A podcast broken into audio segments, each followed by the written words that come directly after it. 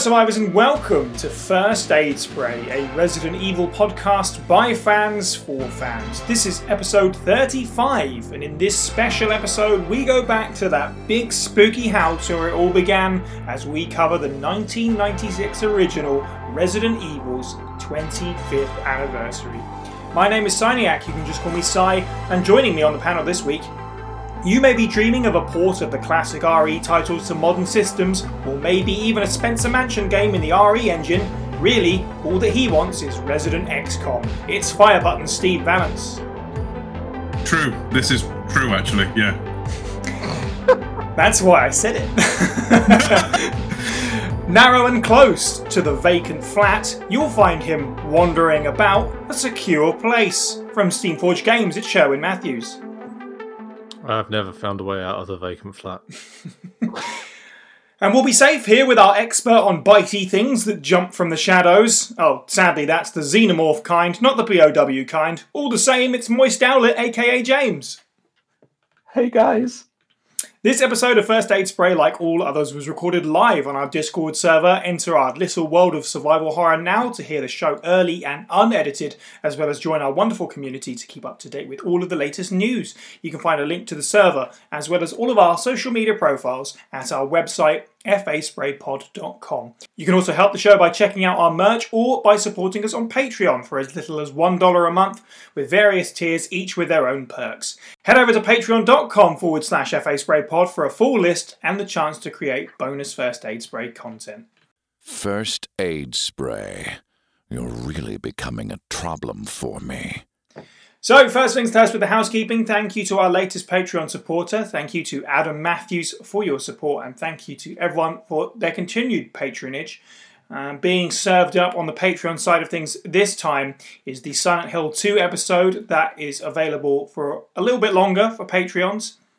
Uh, but will be coming to public soon, as our Dawn of the Dead Film Club special also has done now, is now out publicly. As always, these episodes come out for a month for our Patreon supporters, our Tyrant Backer level Patreon supporters, which means they'll get to hear us talk about Heavy Rain a month before everyone else, which won a recent poll, and also Legend of Zelda Majora's Mask, which won a recent poll. So there's some really interesting topics coming up. They also got to hear now that's what I call survival horror Resident Evil 1996. Uh, the sort of 45 minute podcast that Sherwin and I did talking about the music of the original Resident Evil. That is now out publicly, but all future episodes of that show will be uh, Patreon exclusive for a month, and then they will come to YouTube for everybody. No plans to put them on the podcast feed yet. Uh, that may come at some point, but if you want to listen to um, the highly praised episode of us talking about Resident Evil music, do go check that out over on our YouTube. And speaking of which, our most recent editorial video is five loose plot threads from the Resident Evil series um, which was one that I've been working away on, on for a little while, talking about, yeah, fairly self explanatory stuff that hasn't quite been resolved yet. Uh, so that's quite a fun one as well. That I think is everything that's been going on behind the scenes and out into the world. Uh, so let's move on to the larger portion of the news, the biohazard news. Steve, take it away.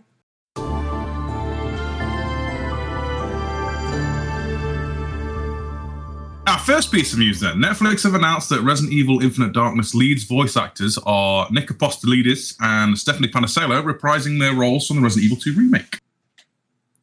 I think, in a way, um, this was a safe prediction, I guess. We saw it coming in some form. It's going to be interesting to see them um, play those characters at that time in their lives because obviously this being set between sort of RE4 and RE6, Leon's voice is suddenly going to change with this new entry and then and then change again now, um, and and same with Claire, it's going to suddenly change and then change back or whatever.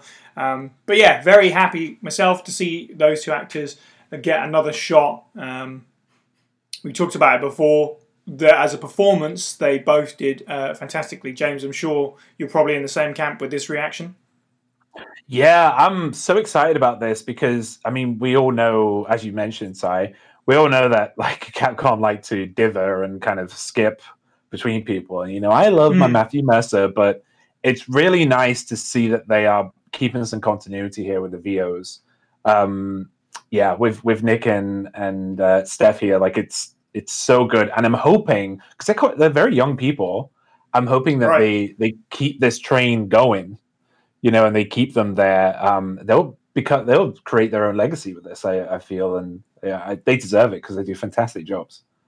Yeah, absolutely. I could see that. You know, um, luckily for them, in a way, they're part of sort of like this new wave of hype around the series. You know, Resident Evil 2 was a huge success, so they are going to be recognized as those characters. And as you say, they've got a long career ahead of them, so I could very easily see them playing these characters for a decade plus. Who knows? Depends what happens with the series, of course. But yeah, good stuff indeed. Uh, Steve, what do you think?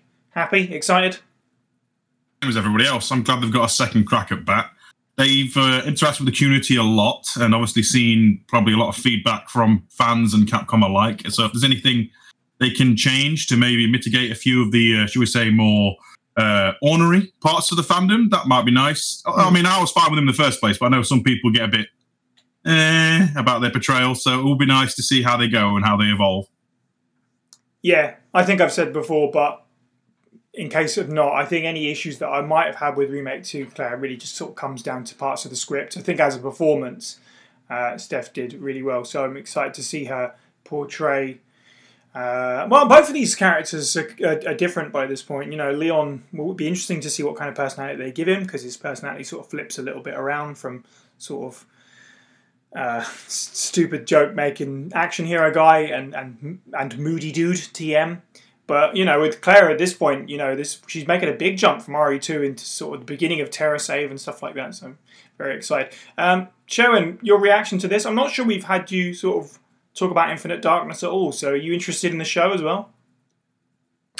Yeah, it'd be kind of fun. I mean, I, I'd not. I always keep an open mind with that sort of stuff. But um, just for a note on the voice actors, I think what what's come up over the course of last year and this year has has been a really awesome uh, groundswell of kind of um, of interest in the voice actors. Like I've no, I've not seen this in Mm, Resident that's so ever before.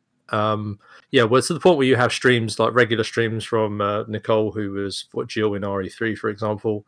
Um, you know, playing various different games from the series. Mm. Yeah, where where I mean, you can really even like properly geek out. I think there was there's one video somewhere floating around on YouTube of kind of literally like the voice actors for Marvin, Jill, Chris.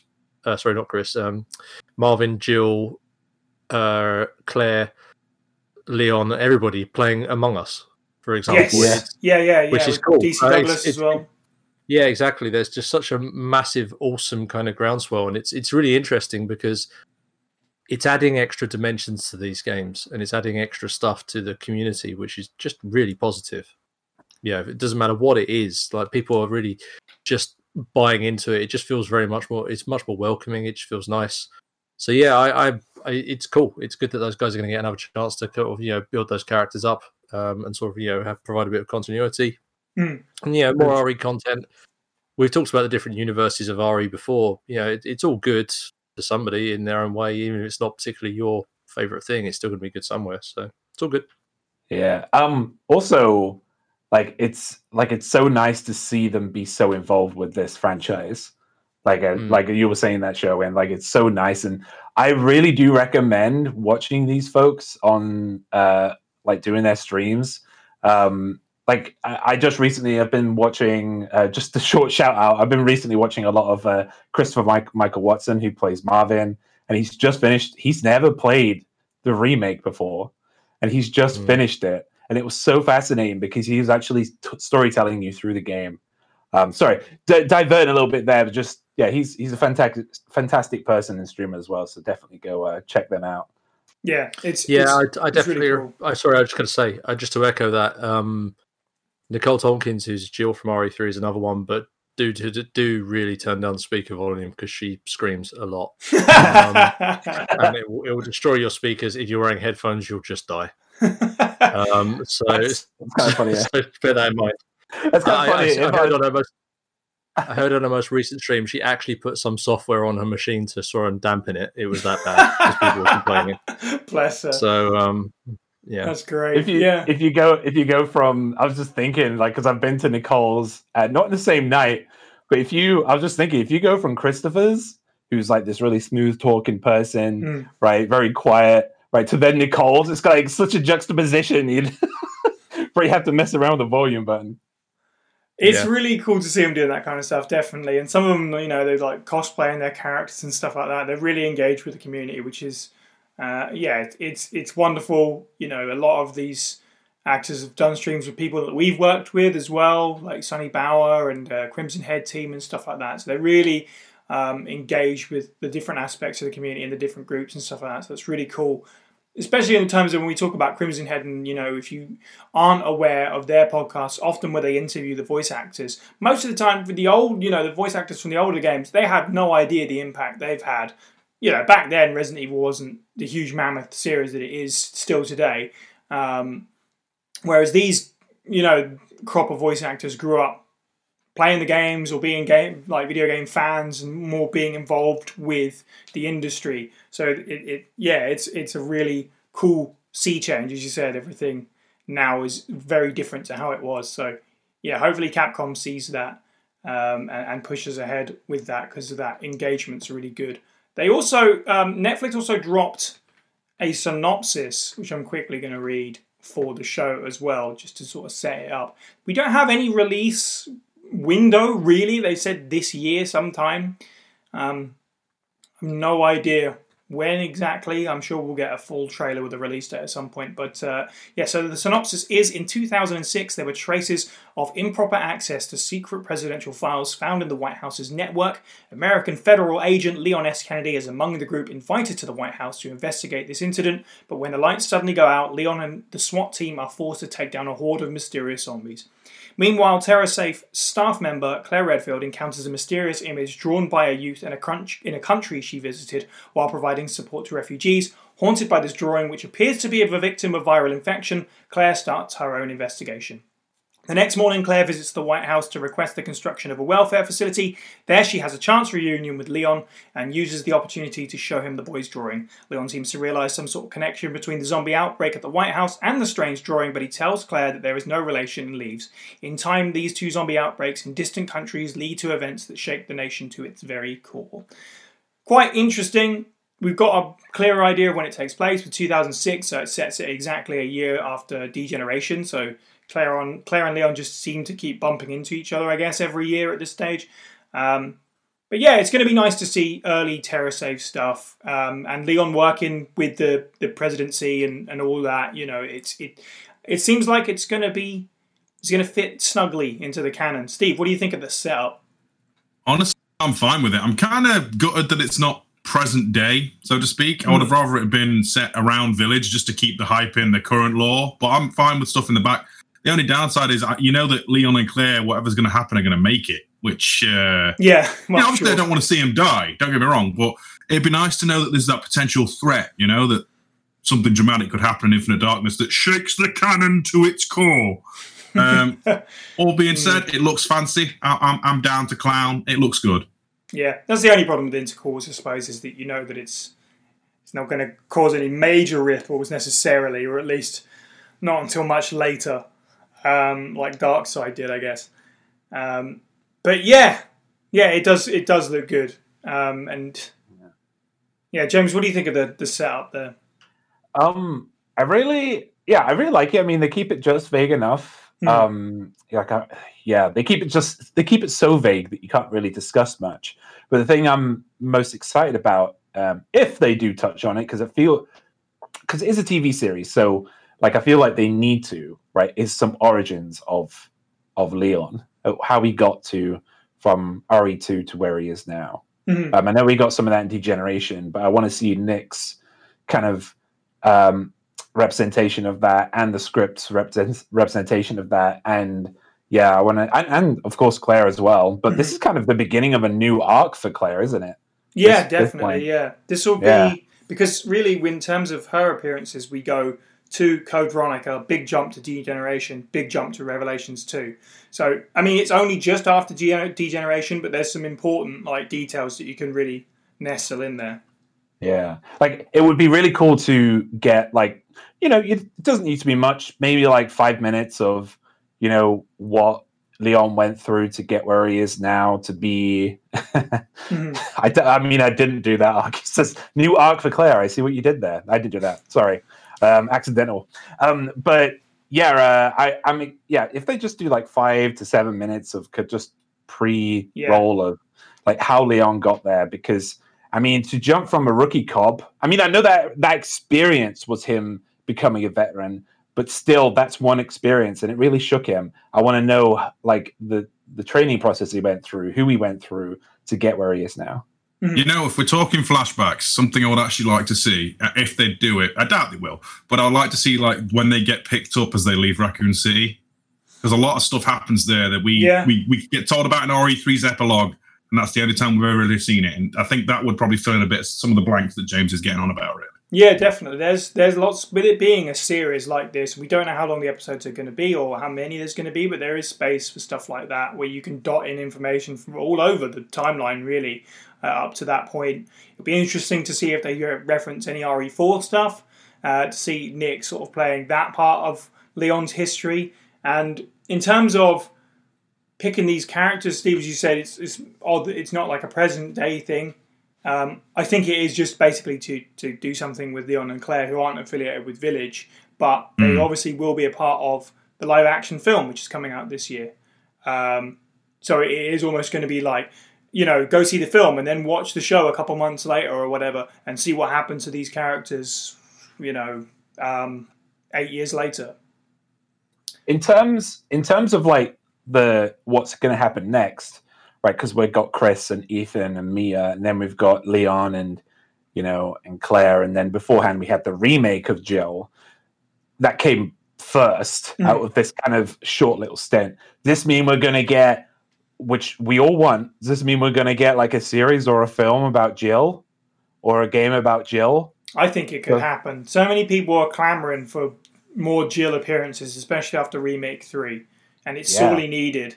So it could happen. People are shouting about it. Capcom are listening. so our second bit of news: Resident Evil Village's file size has finally been revealed. I don't know if this was like, I don't know if it's still out there or it's been taken down, but basically uh, it, it, it was listed on the Microsoft Store. Um, according to, I'm just reading, there's many articles about this, uh, but I'm specifically reading from Shacknews who say that uh, it will be 15 gigabytes of space uh, when buying the regular version of the game. Uh, this rockets to 25 gigabytes when purchasing the complete bundle. I don't exactly know what that means because surely that doesn't. I mean, I mean, ReVerse comes with the, the regular version of the game too. It comes in as standard, so I don't know why there's an extra 10 gigabytes for for the the special edition, which I guess just comes with like a keychain and stuff like that. I don't know why it's an extra 10. Um, You Yeah. see, you see, it is is because the, the graphical detail on these extra items side are like just as big as something next level. Yeah. Like, you know, a single like, you know, a single pixel is like 10 gigs of hard drive space. That's the, the- VR component. Yeah. The extra 10 gig is the merchant turns into the actual wagon. Excellent. Um, and then, yeah, on top of that, uh, ReVerse is going to be about 15 gigabytes. Um, it's also being said, you know, we don't talk too much about leaks, but this is not particularly like a big spoiler, I'd say. But uh, according to a leak, the PS5 file size is going to be about 70, uh, sorry, 27, 70, 27 uh, or 28 gigabytes. Um, although we don't know if that includes RE versus R15 as well or not. So it's pretty good actually. You know, Capcom in general, especially with Resident Evil, I find are really good at keeping their file sizes um, down. Obviously, we don't know if there's going to be a day one patch and how big that's going to be. But generally speaking, RE games don't take up a whole lot of of uh, system space. I find. Consistently, I mean, RE7, like the closest parallel, that's only what, uh, 15 or so gig in itself. And then Yeah, you throw in the like DLC for another 15. It's uh, it's not too bad at all. Yeah, so it's on course for what you sh- what you should expect. I, I imagine think- there's got to be some placeholder stuff in play here, though. I mean, like an extra 10 gigs for the special edition. Uh, That doesn't it- seem. it- Yeah. yeah, so I'm going to throw a citation needed on this Shacknews website, just saying. yeah, Shaq, sort out. Called out. Um, that is 375 times bigger than Resident Evil Gaiden. having just quickly done the math uh, in the background of the file size of Resident Evil Gaiden versus what you're talking about there. Um, you can fit 375 Resident Evil Gaidens into Resident Evil Village. That's a great, you know, like prank to pull on someone. I'm sure.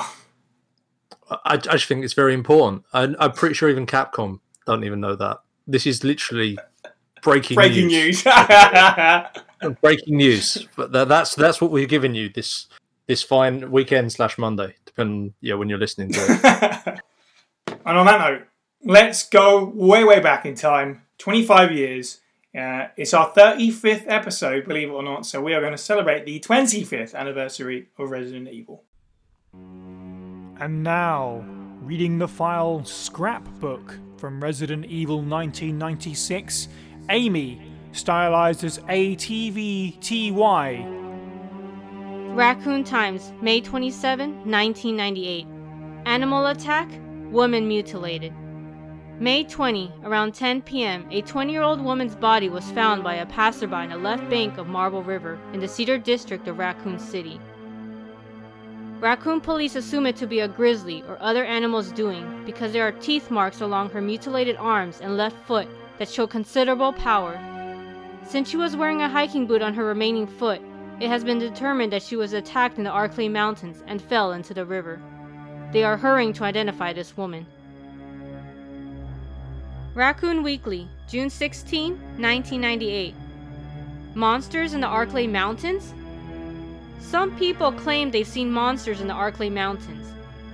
The monsters are supposedly about the same size as large dogs and usually run in a pack as wolves do. This may sound like a group of ordinary wild dogs, but these monsters are surprisingly fierce and hard to hurt. They say these dogs won't bother you unless you wake them, so you smart readers should stay out of the Arklay Mountains for the time being. But if you're looking for adventure, check it out. You want to try? Raccoon Times, July 9, 1998. Mystery on Arklay Mountains. Mountain road blocked. Due to successive disasters in the Arklay Mountains, the city authorities have decided to block the road leading to the foothills.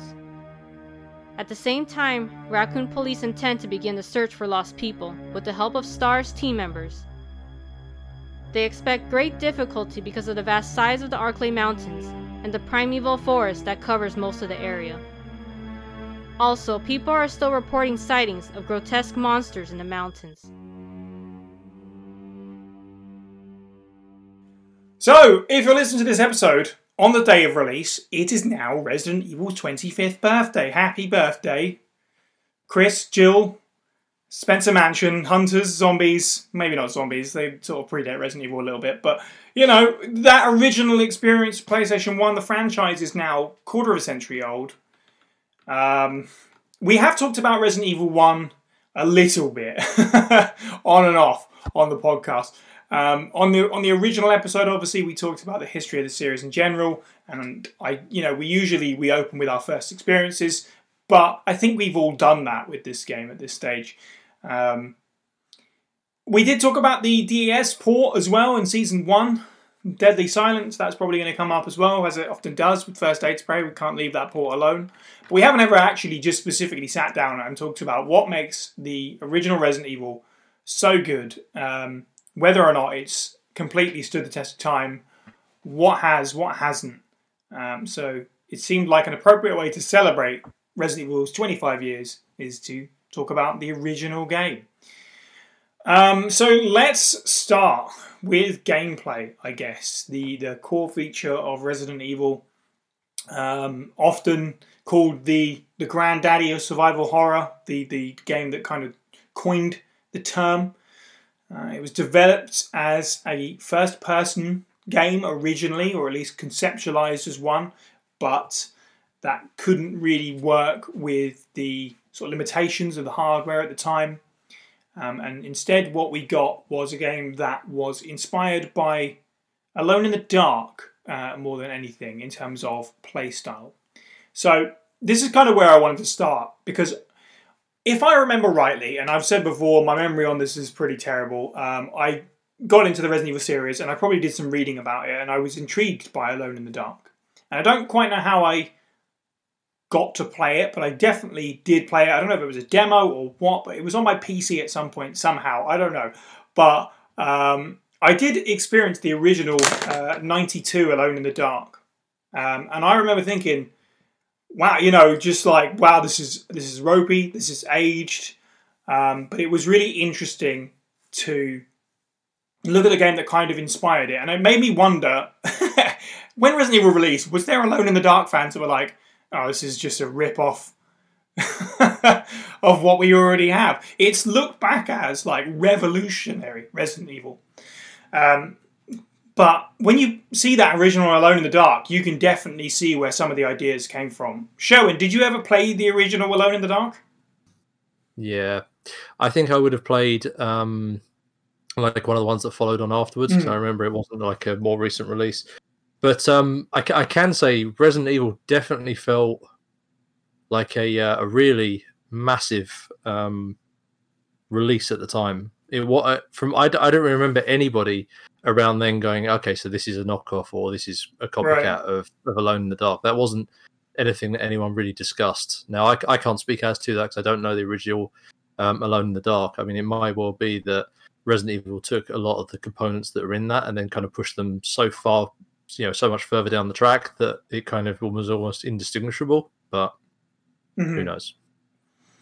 Um, Steve, I know you've got experience with the series, as you kind of just alluded to there. Did you ever play the original Alone in the Dark? I uh, I've got a funny story actually. Uh, regard this is this is a grim one in a way. Um, I didn't play Alone in the Dark ahead of time. I played it after the original Resident Evil. Right, But right. when I was a uh, when I was a wee lad, uh, I uh, I got to rent Alone in the Dark two from my local rental shop. A rental shop, kids, is like a blockbuster. They're dead now. Rest in peace. And uh, yeah, when I was taking it back to return it, I, I got mugged, and therefore the, the uh, rental shop tried to charge me to replace the copy, having had a young child been mugged and had it stolen. Uh, to be fair, I do remember vaguely. Like there's always some cluster of like some fan base somewhere saying, "Oh, you ripped off what I did." uh." Right. Um, but it's like Wolfenstein to Doom, isn't it? You know, one one will Man, look similar, comparison. Yeah. but doesn't necessarily mean it's going to make a massive dent. Uh, and I think it's a case of the concept may have been there and Alone in the Dark, but it was still in its infancy.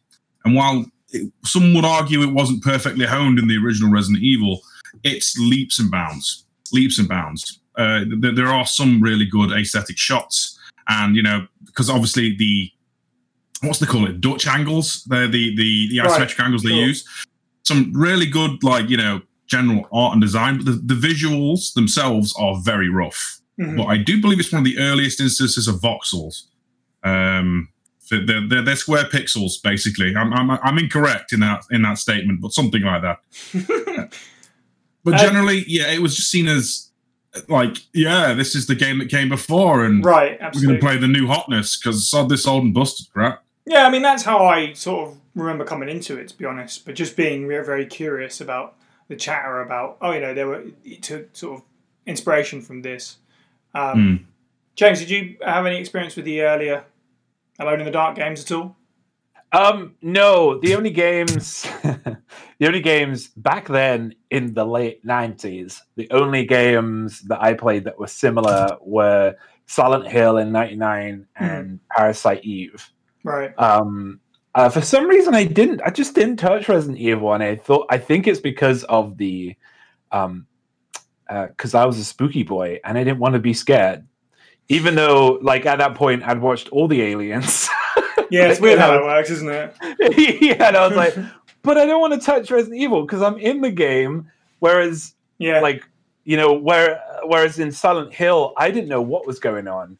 Right? I remember the the I remember the this is not Silent Hill broadcast, but like podcast, but I remember the radio going off, and I was like, nope, okay, no, turning that, putting that back. Nope, don't want to touch that. Um, yeah, and Parasite Eve was the same when I got to the hotel, but. Yeah, I didn't. I didn't have any experience with Alone in the Dark. That's I used to fair see it on, on the shelves a lot, though. Mm. Do you like how I said we're going to talk about Resident Evil 1 and I just immediately went off on this tangent? So, yeah, basically, I was, as I said, I, I, I did play it at one point earlier. Um, in my Resident Evil fandom, just as a as a curious thing, and and I had much the same reaction that I did this week when I sort of just investigated on YouTube. It looked a little bit better than it did in my mind, to be honest, but it's still yeah, it's hugely dated. But you can definitely see where Mikami got some of the ideas from, and it is very much just like looking at it and going, right, this doesn't work, and this is where you tighten the screws in such and such a way. The comparison between that and '92, the original Alone in the Dark, and four years later, Resident Evil Six, um, you know, it makes Resident Evil look like a Ferrari. You know, the game looks, it runs like a damn dream compared to this really janky, very awkward Alone in the Dark game, um, which obviously is true for the the remake of Resident Evil as well. That's probably a chat for another day, but you know, only six years before it was re- remade. It just showed how quickly the industry was changing at the time. And Resident Evil 1 as, as was part of that. It was like this was a brand new way to play a game and a brand new way to experience a story, um, which we'll get to definitely. But let's let's talk about the gameplay, the fixed camera angles, the tank controls, James's favorite, um, um, and and the time that it was released in, um, it was very much of its time, and yet it was breaking new ground all at once. Um, Steve, how do you feel about? And this is a bit of a big question. How do you feel about the gameplay of Resident Evil? how do you answer this without being like completely strangled by nostalgia? Right. This is this is a difficult question. I uh, I imagine I, this whole episode is going to be like that, so don't worry about it too much.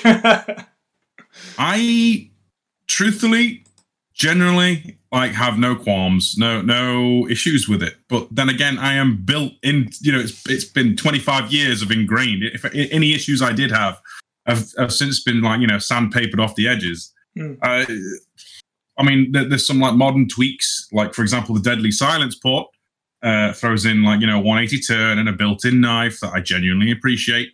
But uh, it, it's fine and functional for a 25-year-old game. And I will say this: out of the entire Capcom pantheon, I would argue of a new franchise that is sent to ship, this is one of its strongest. Because like you know, if you play Street Fighter One, that falls into a category of get the bleep ready, Si, into the category of uh, how the did this get a sequel? Like. Mm uh, Mega Man 1, no one talks about Mega Man 1. They talk about Mega Man 2.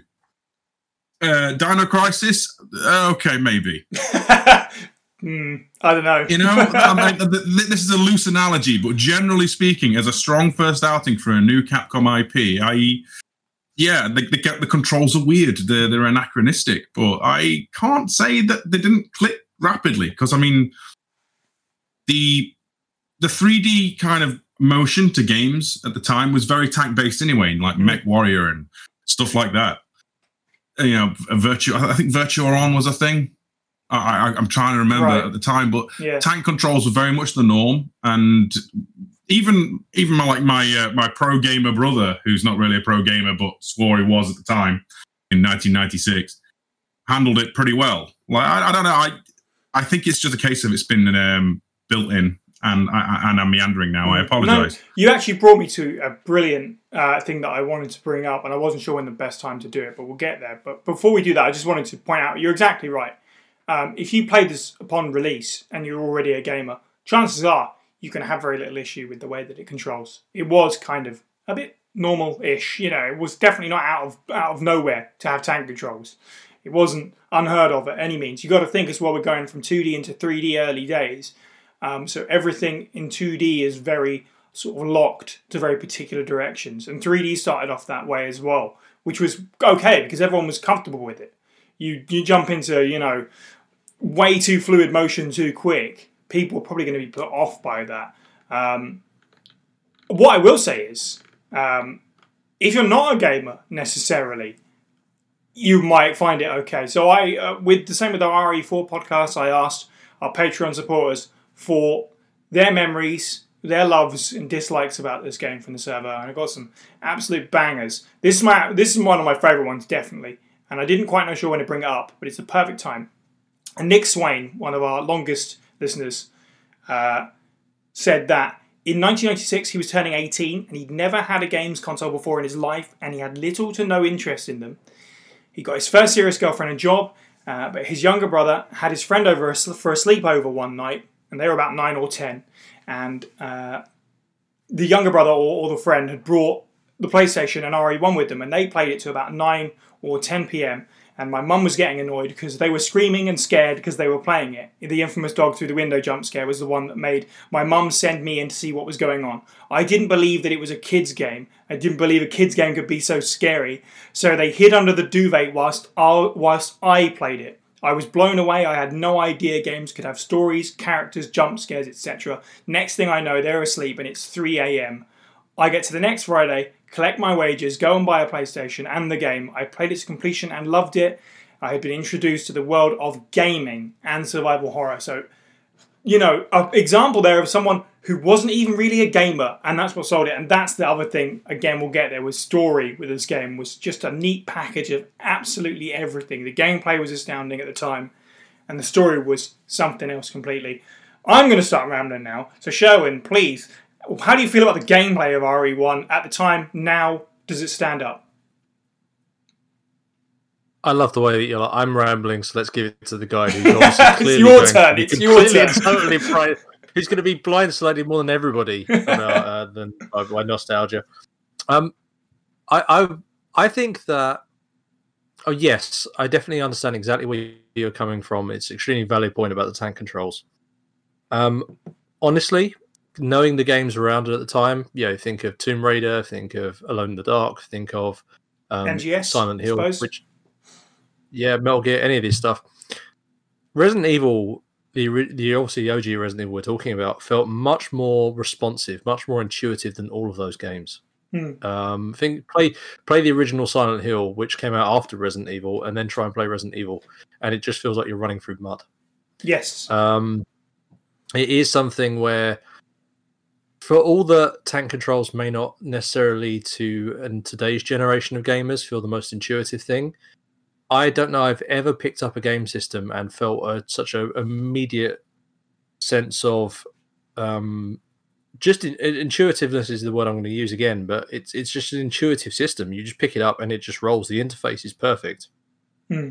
Um, you do you do feel like you have absolute control over your character, and yeah, that means you do a weird thing where you you know turn on the spot like a tank or you run into a wall because you can't steer properly i mean that's a user issue in terms of running into the wall versus what the character is doing but the mm. point is is that it, it's something where resident evil has always felt something where you never find yourself in a situation where you're going i don't know how to touch the buttons yeah like what what button is shoot again or what right. you know what button is click on the you know is pick up the item whatever else the interface is really really sensible um, so I, I, think from that perspective, I don't think there's anything um, you could really say too much about the controls. But I mean, gameplay outside of that, I think Resident Evil really uh, going back to the to the Alone in the Dark comparison, it did a lot of things. It's much like you know, it's it's kind of said you're making the change into 3D for the first time, you know, in terms of you obviously render backgrounds and so on, but it's still 3D. You can push things, you can climb up onto things you can attack, you know, you can shoot things, whatever else. You can run around things in a way that you hadn't necessarily done before. And this is a system that does that quite effortlessly. Um, mm. And let us not even remember, like, yeah, when you actually pick up the items and they're actual 3D renders you can turn around and look at, which, you know, disappeared for the next few games. It's, um, yeah, the, the gameplay for Resident Evil really is something which I believe stands the test of time, if nothing else, as a real pioneer for a lot of other games. Yeah, hundred percent. I mean, it's it like the great thing about this show is you guys will say something. I'm like, man, I didn't even think about that. Like, just a pure example of just pushing stuff around. It's not a button push. You literally just walk into it, and then you're pushing the statues and stuff like that. Just keeping it as simple and understandable as possible. Aiming is done by the shoulder button. For some reason, that just makes sense, and it, and it, you you could never take that out of it. It would be absolutely illogical to do so. The only thing I will say, um, and Steve, you sort of mentioned about sort of quality of life stuff that have come since, is the original release, um, and I played the Saturn version uh, in the last couple of weeks to prepare for this, just purely because I have it for the Saturn and I've never played it. So, um, and this is true the Saturn version, doesn't have auto aim, and that's something that we take for granted. I can tell you that much. Those hunters are a hell of a lot scary when you can't auto aim them, but nonetheless, um, James. So you came to the series obviously much later than most of us, as most people will know. Your experience with RE1, your first experience was watching it, Steve play it as part of a Let's Play. So you already said that you played Silent Hill a little bit before, you know, in the late nineties and stuff like that. So when you actually saw Resident Evil fully moving, is it what you expected? Um, yeah, I mean, I've spoken about this before about Steve's wall surfing um, that he does. yeah, Um, yeah, and I was, I, I, I want to make a like, I'll, I'll, I'll go back onto that point, but I want to talk quickly about kind of because people may have a misconception about me with tank controls. Um, I played hundreds of hours of Tomb Raider, right, which is like one of the most grueling tank control games. Oh yes, like in, in like, and uh, the thing is, I, I I think the problem right? Because I still couldn't do it. I still didn't feel right in Silent Hill as well. I think that was because I'm I was used to over the shoulder. How you know how kind of Resident Evil one time was going to be, right? Mm. It's like over the shoulder kind of. I was used to that, and then so I couldn't get used to the fixed camera angle, right? So, which is why I kept picking up these games, and I was like, uh, but with hindsight, if I just given it a chance right? And went to Choices Videos, got Resident Evil, Resident Evil 2. Um, this is not sponsored, they're not around anymore. Uh, um, you know, I feel like I would have enjoyed it because I loved Tomb Raider for what it was. And like uh, the tank controls, even though they really did hurt, like even playing that game for Mm. like six, seven hours, it really did do your fingers in. Um, I really do feel like I could have, I could have stuck with it and enjoyed that game and like joined you guys in your um uh in your excitement for it but at the same time i also feel like if i played these games like i probably wouldn't like back then i probably wouldn't know you guys as well right. like i like because the reason i'm here is because i'm new blood to the series right and it's just i mean that's not all i'm here, here for that's all i am guys but no um I was going to say the Um, reason you're here is because you're a valued part of the team. But if you want to, um but yeah so it's yeah i uh watching steve play resident evil i've said it before is like watching someone and he's going to go boo but it's like watching somebody who uh, masterclass uh, in a game right Yeah. because i know how hard that game is like i i tried to play a little bit of it right and i couldn't right and then i watched steve complete resident evil 1 director's cut like in like six, you know, with me being a head in the back, sorry, beeping, right? But with me being an idiot in the back, um, you know, he completes it in like four or five hours, you know, um, or even quicker. And uh, yeah, it just boggles my mind that he can do that, right? And he just has everything down pat. And I have the greatest respect for anybody who can do that. Um, and yeah, I do. I do feel like I could have. To repeat myself, I do feel like I could have played it back in the day. Um, but I just didn't give it a chance because I've been introduced to other games that were just solely different, Mhm. like completely different um, in their perspective. Um, and like you know, back in the day, guys, like you'd only allow yourself when you're a kid. You only, you know, you only have a certain amount of money, so you only allow yourself like right. maybe one one game every six months if you're lucky, you know, and you'd play that game for like eight nine months. you know? Exactly. So you had to guarantee you were buying something that you truly wanted. So exactly, yeah. I completely get that That's why we rent. Exactly. I, I rented a lot. I rented a lot back then. Um, in fact, I gave so much of my uh, paperboy money to the to Choices videos, right? That I could have just bought the freaking game. You know, um, it was just ridiculous. I one particular, just shortly, one particular game was Siphon Filter. Played that so much, I kept on renting it out and playing it um, until, like, eventually, my mum turned to me and she said, "James, you spent like fifty pounds in this game." You could have just bought the game. I'm like, yeah, I know, but You're in it now. when that's the thing, though, my experience with RE1 started with, with rental. I said that before, you know, because I had two and I was curious, again, where, where it started. Curious to look back. and I struggled with it a little bit because we're talking about the passage of time and gaming changing so fast compared to two and three and stuff like that.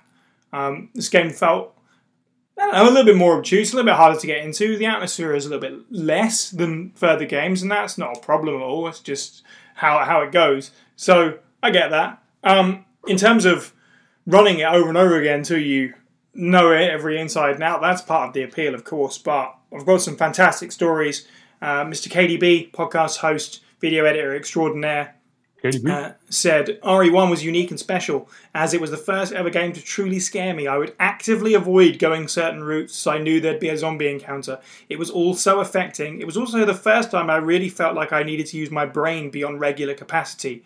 Solving puzzles would involve making notes, even drawing little maps to make sure that I didn't get lost. I absolutely love that and completely relate to that feeling as well of just unfolding this unknown location that was the Spencer Mansion um, at the time.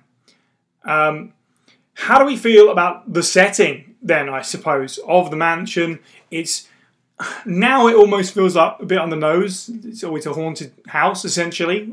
you boil it right down to its purest form, um, but. It, it, to me, it seems like the most logical place to start a horror story that what else could you have done? And it gives them so much space to explore other avenues and get bigger and bigger from there. Um, Sherwin, what was your reaction to the mansion? How do you feel about the mansion um, today? I was pretty excited when I first saw it because that's when I realised the whole game wasn't going to be in black and white, um, which is pretty cool.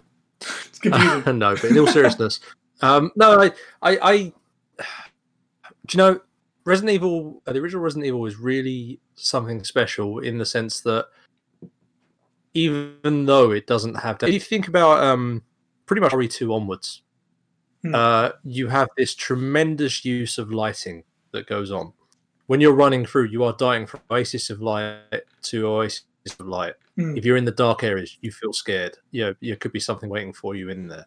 Like everything is built around kind of organic lighting and you know you have kind of you know when you, you have later games in the series flickering lights or you know stuff that isn't static you have these ideas of kind of um, camera angles sort of inform things and so on. You know you there's always subtle tells and these subtle nods that kind of play on your conscience uh, or sorry on your conscious sort of unconscious thoughts about how mm.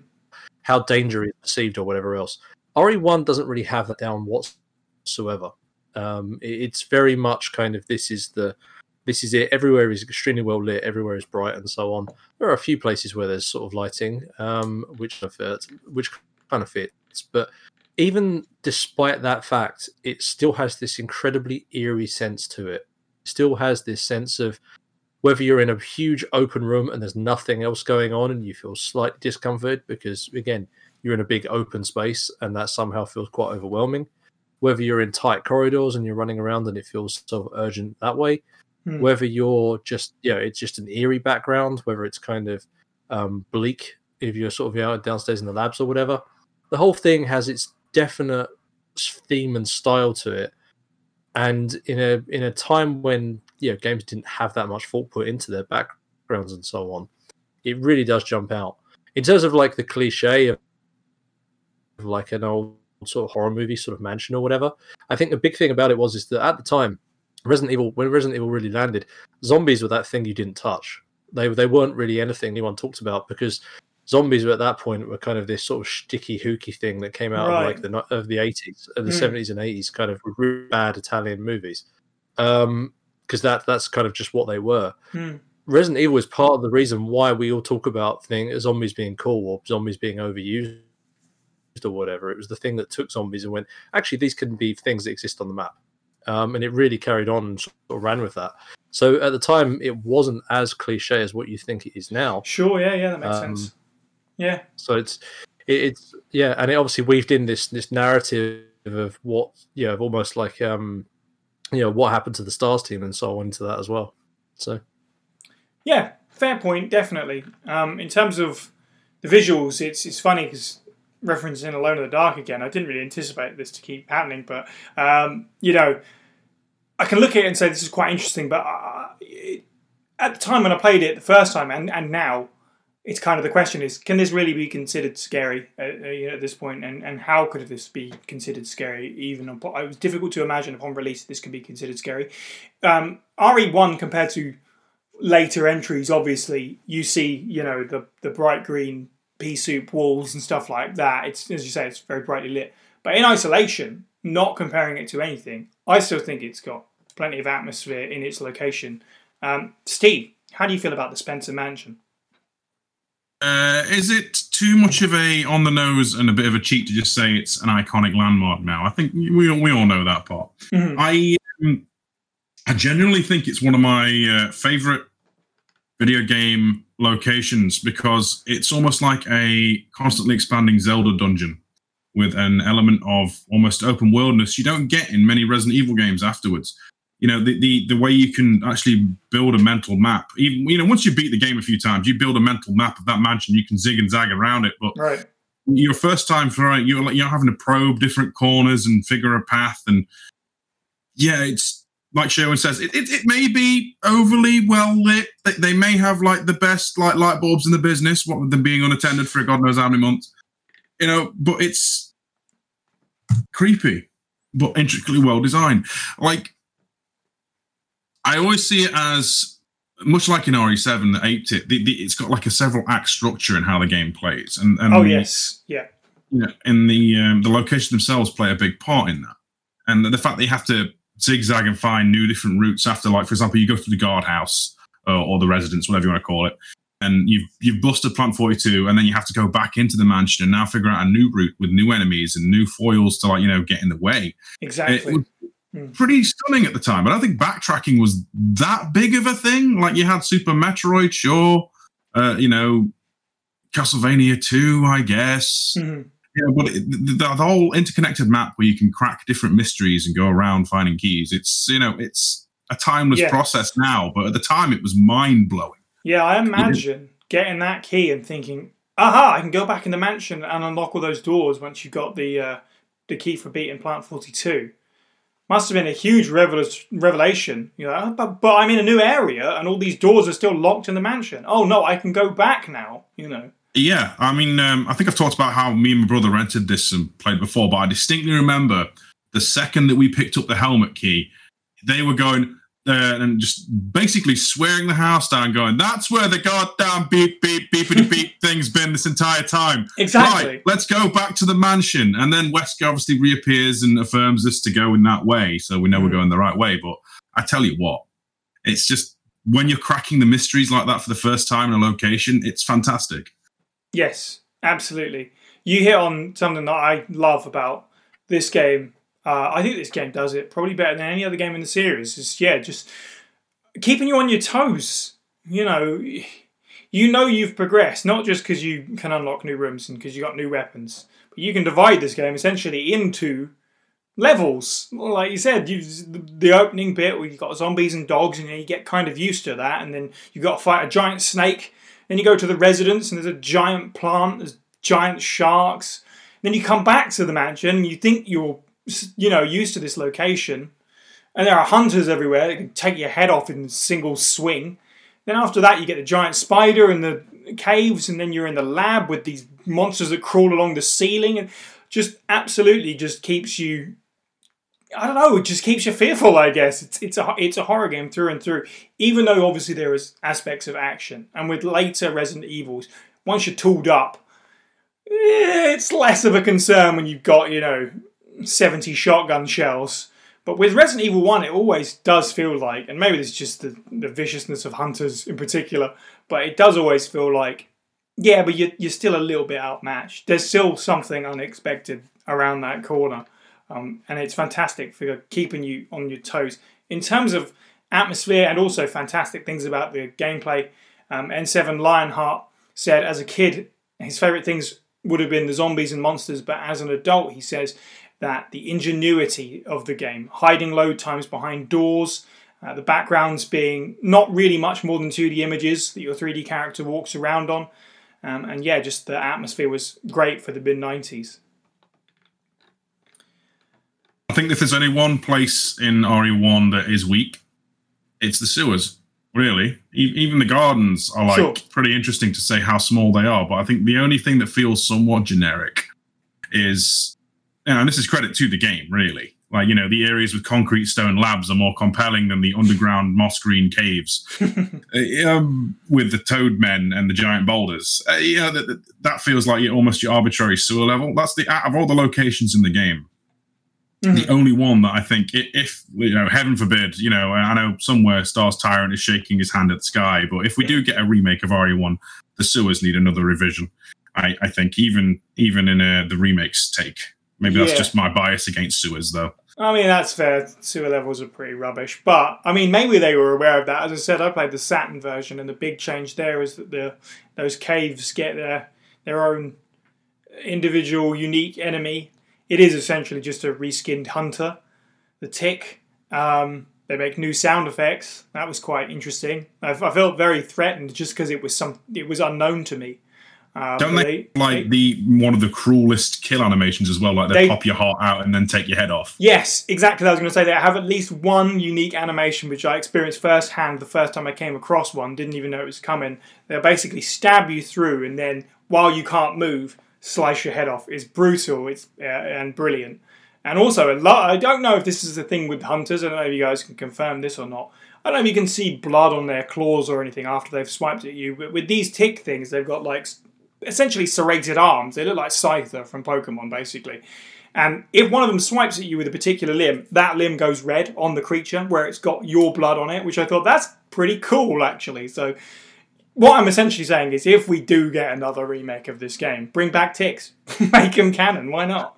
Hashtag bring back ticks. I'm, I'm going to say there probably is uh, an element of like texture remapping because, for example, when you fire a flame grenade at a zombie, it fully remaps to being charcoal black that's or true. acid goes green. So I'd imagine if they Uh, hit you, no, there's probably you- a similar trigger. There is. I confirm that Fair enough. Cool. there is on hunters when they hit you. Okay, I wasn't sure, but with the ticks, it's much much more obvious because there's a, a lot more there in terms of of claw slash arm blade or whatever it is. Um, James, to round it out, what do you think of the mansion? Uh, I love the mansion. Uh, it's I think that was it's telling of of games of that time. Um, the we'll talk about it more about it later, but the atmosphere um, that Resident Evil managed to put down, even in brightly lit, you know, uh, Hmm. corridors and stuff. Um, and it was because of that fixed camera angle. It was because you were like locked into this particular POV, but it wasn't so immersion breaking, right? That you, you know you were completely taken out of the game. It was good enough, and yeah, like uh, watching even like a, a game that came out all that you know 25 years ago. Um, when I was watching Steve, those times it really got me, like many times. Like I think I think like most memorable. Well, I mean, there's many, but I think um, the crows like like got me really really good um out on the uh the the boardwalk or the balcony or whatever Yeah. it was um was it with Forest Yeah, Forest yeah. yeah um yeah really got me um and the dogs as well god why are dogs so hard in computer games like this that's so and they're so scary as well because they're so fast. Um yeah and I, I also because you know obviously i didn't play it back then i just want to draw it towards other kind of um games that i played back then that had a similar feel Hmm. because of what they uh, what they brought to the table. Um and if you guys uh i don't know if you guys have played i'm going to bring tomb raider up again because tomb raider you wouldn't think is a horror game but when you first saw that t-rex Oh yeah, right? That like your screen shook you because you had no way going out, right? It's kind of similar to Resident Evil. You get to a point and you couldn't go back out. Like you had to face this thing. You go down a slope, you'd have to like there's this huge area. All you'd see like about 50, 60 feet ahead of you is a blackness. And it's kind of like the fixed camera angle. It's fixing you hmm. your eyes on this point. And your camera shakes and shakes, and you hear it boom, boom, boom, you know, and then the music starts up and it's like very similar to Resident Evil. And then this freaking T Rex head comes out of that blackness and starts to chase after you. And you're like, what? I meant to fight this thing with two pistols? Yeah. yeah. Then, like Re- Resident Evil, it's the same thing. Every time there's a big kind of upgrade, it's like, oh crap. And, you know, you know, play it the first time. Most, you know, most often you're probably going to die to a hunter or Hmm. you're going to die to Yawn um, or whatever. And it's uh, it's that experience and it's those memories you can tell like to and and and feel them with other people because yeah got that that t-rex is still that t-rex scene still sits with me now um yes as well as like kind of the scenes through playing uh watching steve play the game Mhm. uh even you know even in 2017 2018 steve i think we played it like i i was Two still million years ago.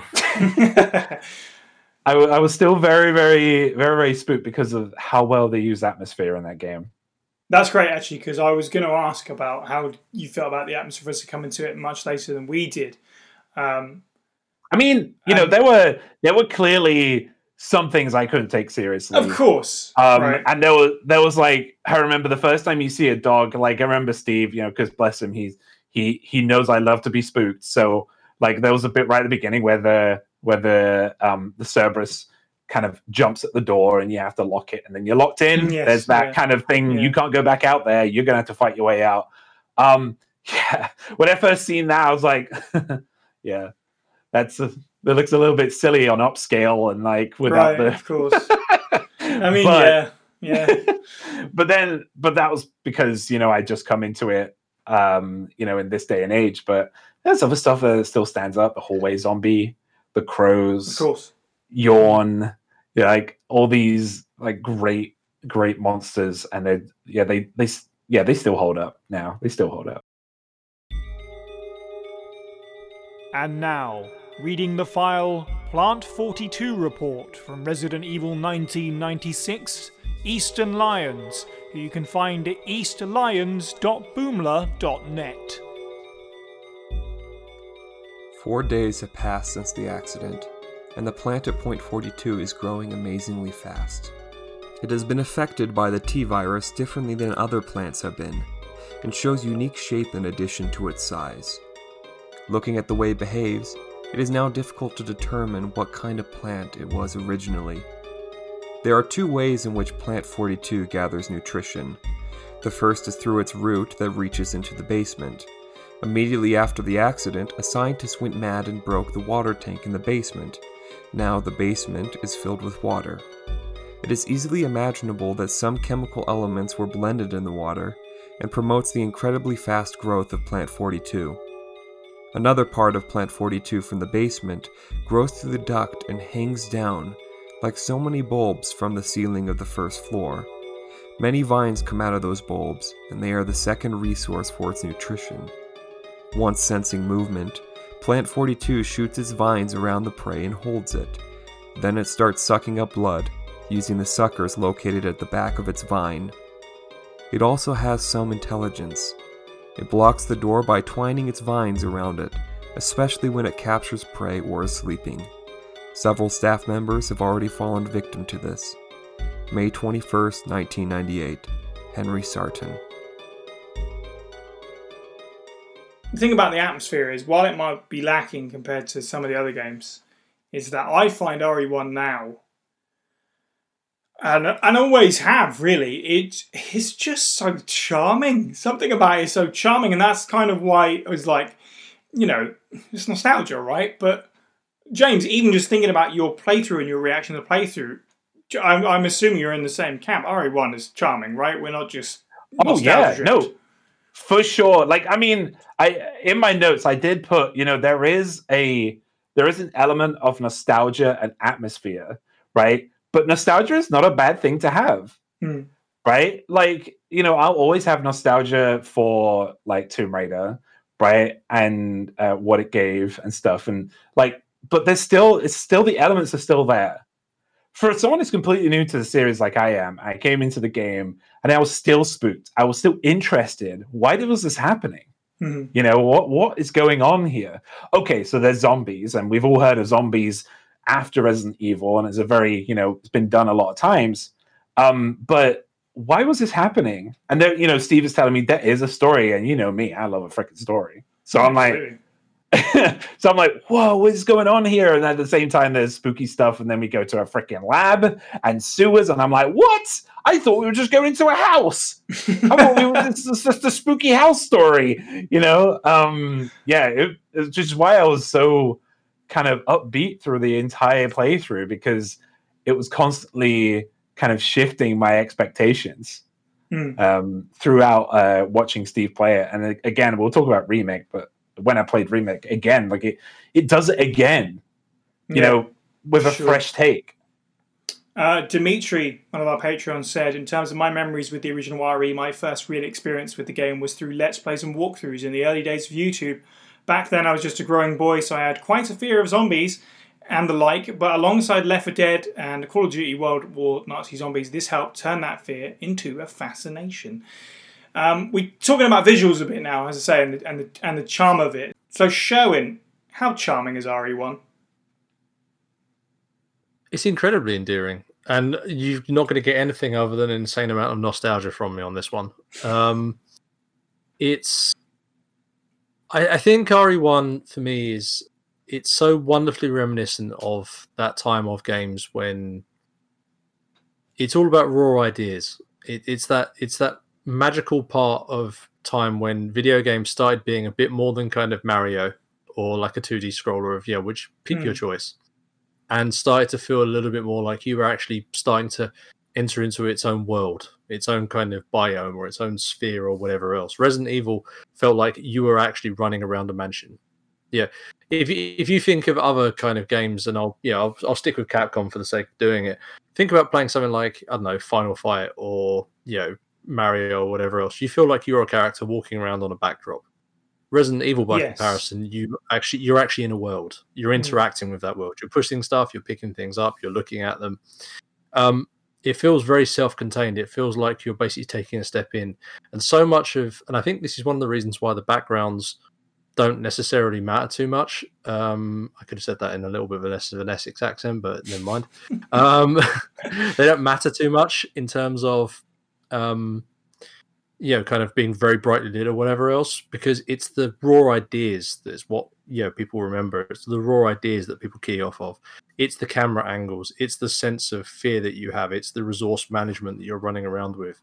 Um, it's it's this incredibly endearing experience as a result of that because it really takes all of those elements and makes them their own and makes it into a much more evocative property than the raw assets if that makes sense and i think that's why yes. that's Yeah. why resident evil for, is, is something which has such an incredible legacy that's why this game is the one that 100% all of us you know every, every single one of the people listening to this podcast everybody on this podcast will say i would pro i guarantee would say i would rather play a resident evil remake than i would play resident evil 1 but at the same time that's a difficult decision even though remake is leaps and bounds ahead of this game in every conceivable way and Mm. is an incredible release it is something which i think because of that um because of that endearingness because it's the you know it's the origin of it all because it is something which just strikes and hits you know home run on just about every capacity you know at every sort of angle it has or every kind of facet of it i think that's what makes it so endearing. That's what gives it its big landing spot. Yes, um, you know, it's it does it does exist. They can both exist in their own sort of separate pockets, remake and RE1, in terms of what you are looking to get out of them on that particular day, and that's why, you know, as I'm sure with many people, if you're listing your top five or whatever RE games, personally speaking, I can have both remake and RE1 in there. I don't see why you can't do that, and and they both are top games, despite being the same story and you know, in practice, essentially the same location, just with tweaks here and there. But they do occupy their own spaces. And as much as everybody loves Resident Evil 2, for example, as a sequel, sequels are often about just how can we build off from this uh, and make this better. But with this, just this, you can feel the spark of RE1 of creating something new. Just as we opened with, oh, you know, they were talking about making a first person game, but then it went in this direction. You know, we've seen the concept art for the characters that didn't make it and the ideas that didn't make it into the game. Even just simple stuff like files that didn't make it into the game but were later included in supplemental stuff and then the remake. And just, yeah, that excitement about, oh, we can do this, oh, we can add this. And RE1's got loads of stuff like that, especially at the time, that no game had necessarily tried to do before. Like the live action cutscenes to open it up and close the game out. Just again just stand on their own in the sense that not many other games were trying it, continued to try it. RE never really went back to it. Choji Akamichi and the server said the biggest thing that he enjoys is the live action sequences, in particular the endings. The actors are able to portray really well that the characters are completely haunted by the events of the previous night. Which is nice to hear because you can quite easily poke fun at stuff like the opening, the live action stuff. But it is, and he wasn't the only person as well to say that he doesn't necessarily understand the hate for him. Basically, that there is there is something to get from that, even if it is just something like charm. Speaking of which, Steve, it's your turn. How charming is RE1? This is a game that came out in an era and was so oddly ahead of its time. Like fully voiced characters, FMV video, you know, even a full dynamic score for all these things. These are all fairly like new things coming in at the time. Like I can only think of a handful of like FMV games on the PC. You had stuff like Soviet Strike. It was it was generally pretty niche, and to come out swinging with that, and then obviously fully voiced characters, that's charming in itself. And then you've obviously got a fully realized and honestly a bit campy and silly at times environment with the dialogue as well. Mm-hmm. Yeah, it's robust. Uh, it's it's strange how it can walk that line between the absurd and the serious. Like it's a game where I can find moments to laugh, and then still have like even knee jerk terror now from Mm. like hunters. Yeah. So it's it's it's it's an odd it's an odd mix really. Um, yeah, Yeah, I, I- I- you know, uh, you read reviews from the time and it says similar things where it's like, even then they were like, yeah, the, the voiceover is a bit hokey and kind of silly, but it's also still a really scary game. That's what people were saying in 96, so why not now? yeah. I mean, voiceover until then, like it was pretty much the same. It was, you know, people not necessarily like you know given the best voice direction in the first place. Hmm. So, I mean, we've seen how that can get with this, like a, a should we say, tighter vo- vocal reading with the remake and stuff. So that the script was mostly intact. Obviously, they they change a few things around. There's no like, for example, direct quotes of Jill Sandwich. It's now you would fit nicely into a sandwich, but it, it was breaking new ground. And you know, a couple that with the fact that like I, I can still remember those uh, days when, after my brother rented it, where I, I wouldn't like going downstairs. Like we had a stairwell in my old house that literally looked not too dissimilar from the stairwell that the zombie descends to in the sewer in the um, the mansion basement, Yeah. and I could mentally resonate and picture that image. To take that and then also turn around and laugh about someone the like, you know, we got to the root of the problem. you know, it, it's it is charming and also terrifying. Yeah. Uh, yeah, I mean, I, I feel love like I'm meandering around a point, but No, no, I love that because you're right. Like, if you look at that experience and think, "Oh, that make you know gives you the chill," because it reminds you of that zombie coming down the stairs. But I can say now, for everybody listening, this game is the reason why sometimes you'll look at stairs where you're walking down them and you'll picture yourself in a Resident Evil game. So everyone's This, done this it. game is the, this game is the reason why I always walk two steps up every single set of stairs I've ever walked up since '96. Every single set of stairs I take two at a time. Um, exactly. a side note: just don't don't you dare forget Crazy Ivan oh yeah, or uh, those, those magnificent um, FMVs you're talking about. I mean Command and Conquer. You know, Right. it's, it's my baby. But you know, Yeah. uh, Space. Anyway. But yeah, so let's. I guess let's talk about the voiceover while we're here, talking about charm, talking about aesthetic and stuff like that. Um, I'm sure we can all pick out particular favourite lines and and why you think that came to be. In my particular playthrough this time around, not necessarily to talk about the lines, but this was just an example of one of the the little things this game does that you don't really notice because he just does them and you're like, yeah, that fits. But in the stone sort of corridor, right at the end of the game, before you go up the lift to face the tyrant for the last time, you're in this big echoing stone chamber. So all the voice lines have an echo to them, which seems like the done thing, but very easily someone could have just not thought about that. But it's just stuff like that that brings so much, and there's lots of that in in in the audio department of the game in general. Um, James, how do you feel about the voice acting at this point? It, um, we, we, you know, we're all in Team Charm, so um, Yeah, like I I agree. Like uh, Luigi just said, it was the voice acting before voice acting became cool.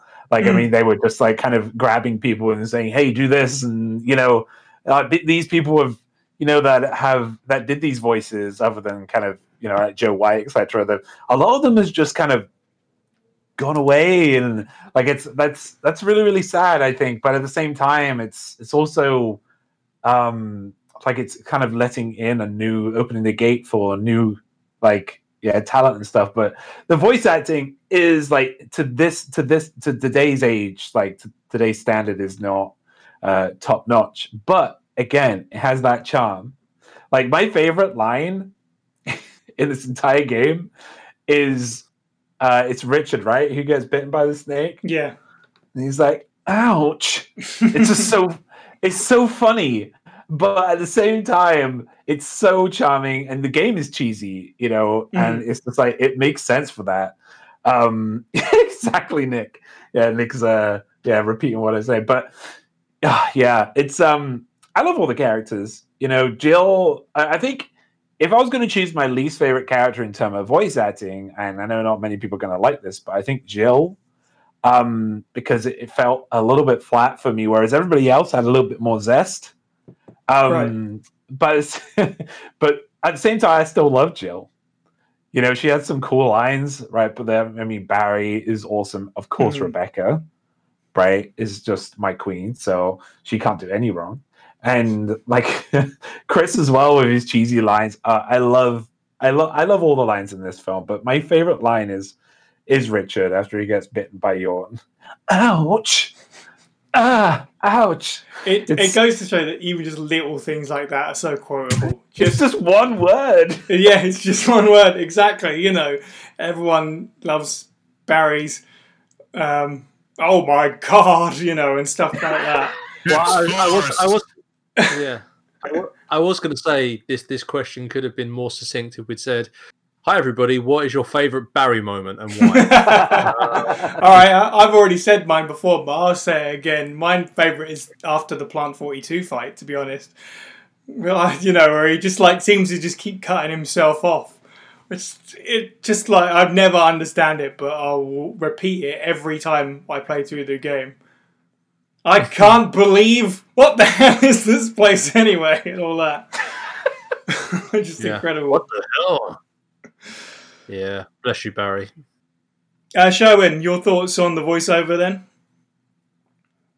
So my favourite Barry moment um, has to be That's what I very early on, which is a dining room. I love that line. There's something about it where he just walks in and feels the need to announce it to everybody. No, no concept of stealth whatsoever. Walks into a big, huge room. It's like a dining room. Everyone's like, "How does that help us, Barry? how, how, how does that help us in any way, shape, or form?"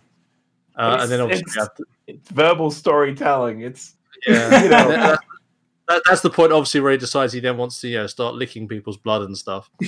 Um, That's right. Yeah. No, I mean, the voice acting is is challenging, Mm. um, to say the least. It is something where it suffers from a real lack of sophistication, which just obviously was at the time because we didn't have that. And, you know, in terms of the actual script and so on, I very much imagine that someone you know took the original Japanese script, just translated it directly, then gave it to a bunch of actors with zero level of um, Right. zero level of localization or anything. And I imagine, and from what you know, I've read most of these actors are people that are like, "Hey, you look like you could do the job. Let's just take you to a forest in the middle of nowhere and film for one night," kind of thing. Mhm. So I'm not sure they necessarily had the most talented bunch of people. Yeah, no offense to anybody involved, but had the most talented bunch of people or people in the position to say, "Hey, how about we mix around these lines a little bit and make it sound a bit cooler?" So, but that said, I mean, my only real, I don't notice it. I never really, it never bothered me when I first played it. It was never something where I kind of got dragged out of the immersion of the entire game because, to be quite honest, I just completely and totally fallen in love with it. So Mhm. Yeah. literally, it could have just, it could have had the clowns making the farting noises in the basement, and I wouldn't have cared. But I will say, for for outsiders, it's really jarring, and I think that's where a lot of the uh, reputation comes from because people who never played that game way back in the day, I remember for the SFG sculpting team, I played them uh, the intro from the hall, for uh, Jill's intro, and one of the guys was like, "Right, but what? This isn't the actual audio." I'm like, "No, no, it really is." Um, it's it's it's that where they're just kind of too busy laughing at it because it's so ridiculous. But um, but yeah, I I I, I don't really have any issue with it. I, it's worth pointing out, as much as we joke at uh, laugh at it, and as much as we all kind of do it, so much of the nostalgia built into it is built around the voice acting. Oh yes, and so many yeah. of the classic lines in the actual series, you know, Master of Unlocking, Jill Sandwich, I have this, and so on. That stuff actually has endured beyond into other games. This is stuff which, Mm. and and and as much as you might say, there's well, to use your words, there's some absolute bangers in there. Um, even though there is a lot of stuff which you'd rather forget about. Mm. You know, I'll stay here and look at the soldiers area or whatever that sort of stuff. Mhm. Lots of really funky stuff. But yeah, it's interesting. Yeah, we will talk about legacy at the end, but I think some of this game's legacy is obviously just the voice acting. There are lots of people who have never played this game, um, of all ages, but especially sort of younger gamers now. That if they're curious about RE1, probably not going to play it, but what they will experience if they ask someone about it or they look it up is compilations of some of the best lines. And that's exactly what you're saying about how those things have endured, perhaps more than anything else. Not just in the series, but just sort of um, part and parcel with gaming history. Uh, Steve, what's your favourite Barry moment?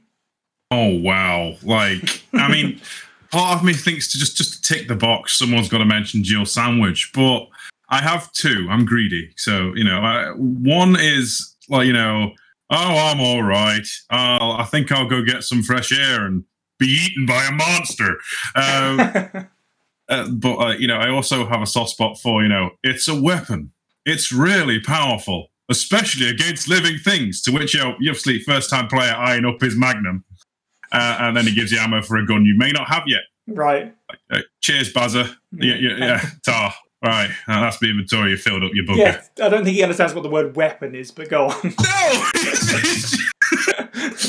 it's just, oh man, uh, like that, that man is a card. I, I, I actually honestly think if someone could find a way to lightning in a bottle this and and get the right level of unsophistication for vocal delivery and put it into a mon because you can't you can't fake bad voice acting or you know should we say Right. poorly directed voice acting that is somehow so bad it's entertaining Mm. and still can get its point across. Like I don't think you can manufacture this level of uh I don't want to use the word quality, but unfortunately it's the only one that's going to f- suffice. Like I would love to see an indie dev or someone make a horror game and their voice acting is on this level because it's uh, it's magical in mm. its own whimsical and weird way. And this is pure nostalgia, I admit. All no, right? I mean you're totally you're totally right. It's almost kind of like you take a, a film like Birdemic, which is in the pantheon of this is hilarious because it's so bad. They made a sequel. I only have to assume they kind of just tried to make it a little bit bad. And that's the difference. Whereas this is just it is what it is. Yeah, uh, light, lightning in a bottle. Mhm. Uh, the, the, the, weird thing, right, is that um, at least a few of these voice actors you still see crop up now and again. Well, in, in the era, like for example, Richter Belmont is uh, the same voice actor for Chris, Mhm. and the uh, the announcer for Soul Blade, and I believe Cervantes is uh, Barry's voice actor. So. Uh, you know, it, I, I would like to go through that era of gaming just that little bit more and just try and find more of these snippets of uh, modest vocal direction. is uh, I, it- the only other th- the only games that come to mind for this kind of quality is like House of the Dead. Uh, yes, you know, that's what I thought of. Yeah. uh, like Goldman is on an entirely different planet to anyone on the Resident Evil cast. My God, like I could watch that man talk r- r- nonsense for days. Uh, getting sidetracked here, but yeah, R- RE1's voice acting is very good. And Barry, like you know, love him. Uh, you know, all of them fantastic. You know, Jill, you're here too.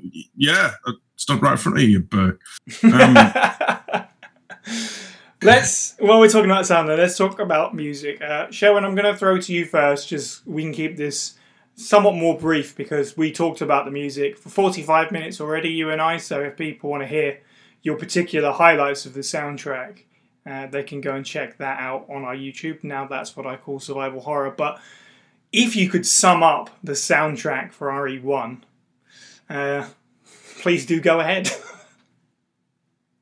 Groundbreaking.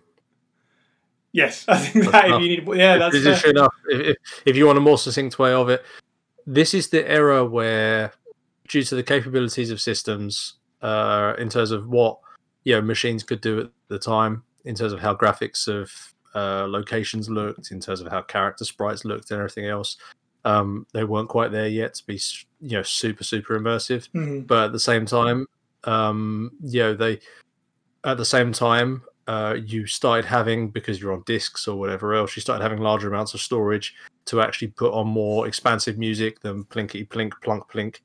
And at that point, uh, this is the golden era, uh, for my mind, of video game soundtracks. If you think about music from you know the start of the PlayStation until you kind of got to I don't know sort of halfway or so through the PlayStation Two, when you started getting graphics to the point where people started looking at those as the focal point more than Hmm. some other stuff.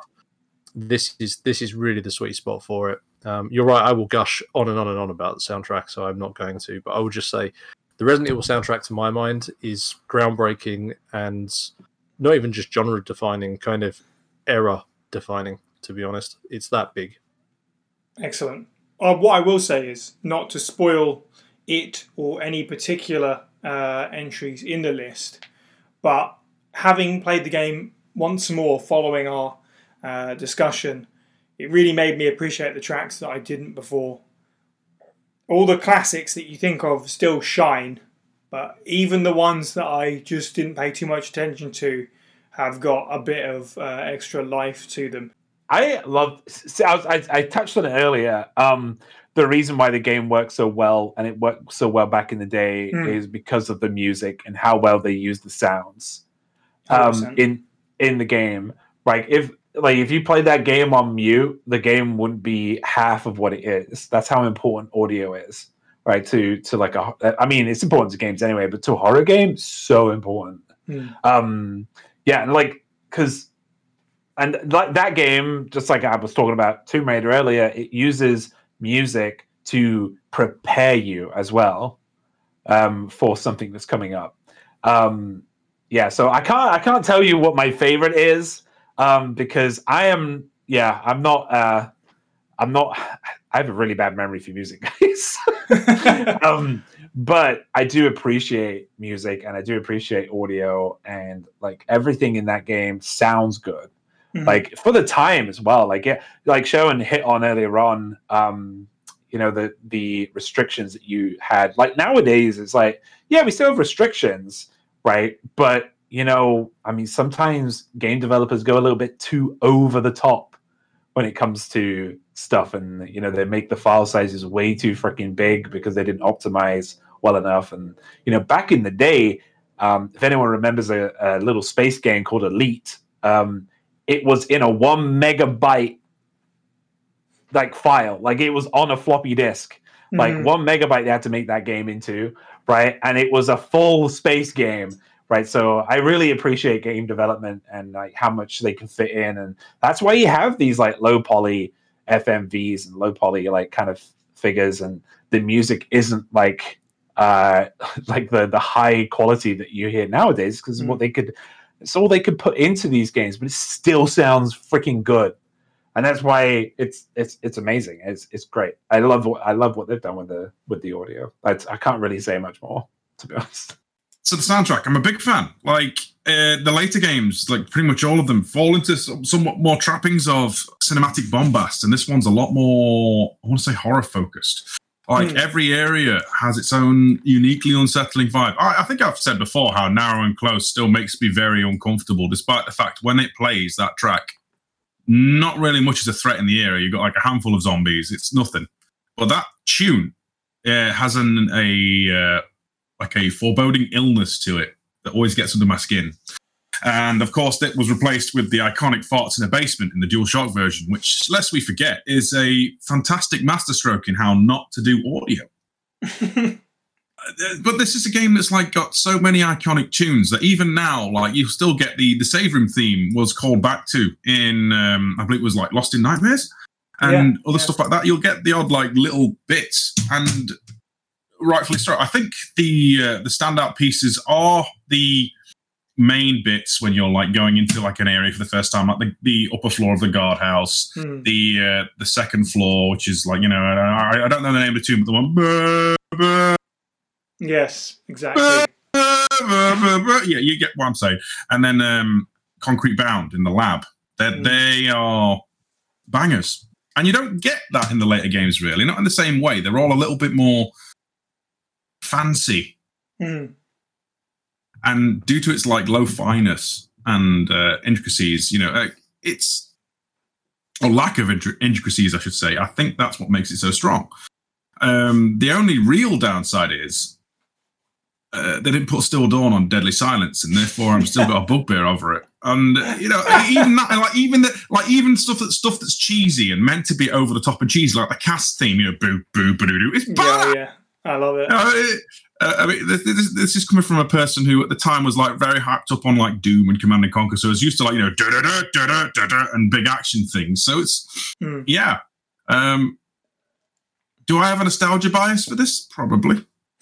Is that going to change the fact that everything I've said is true? No. Excellent. Well, you'll get no argument from me.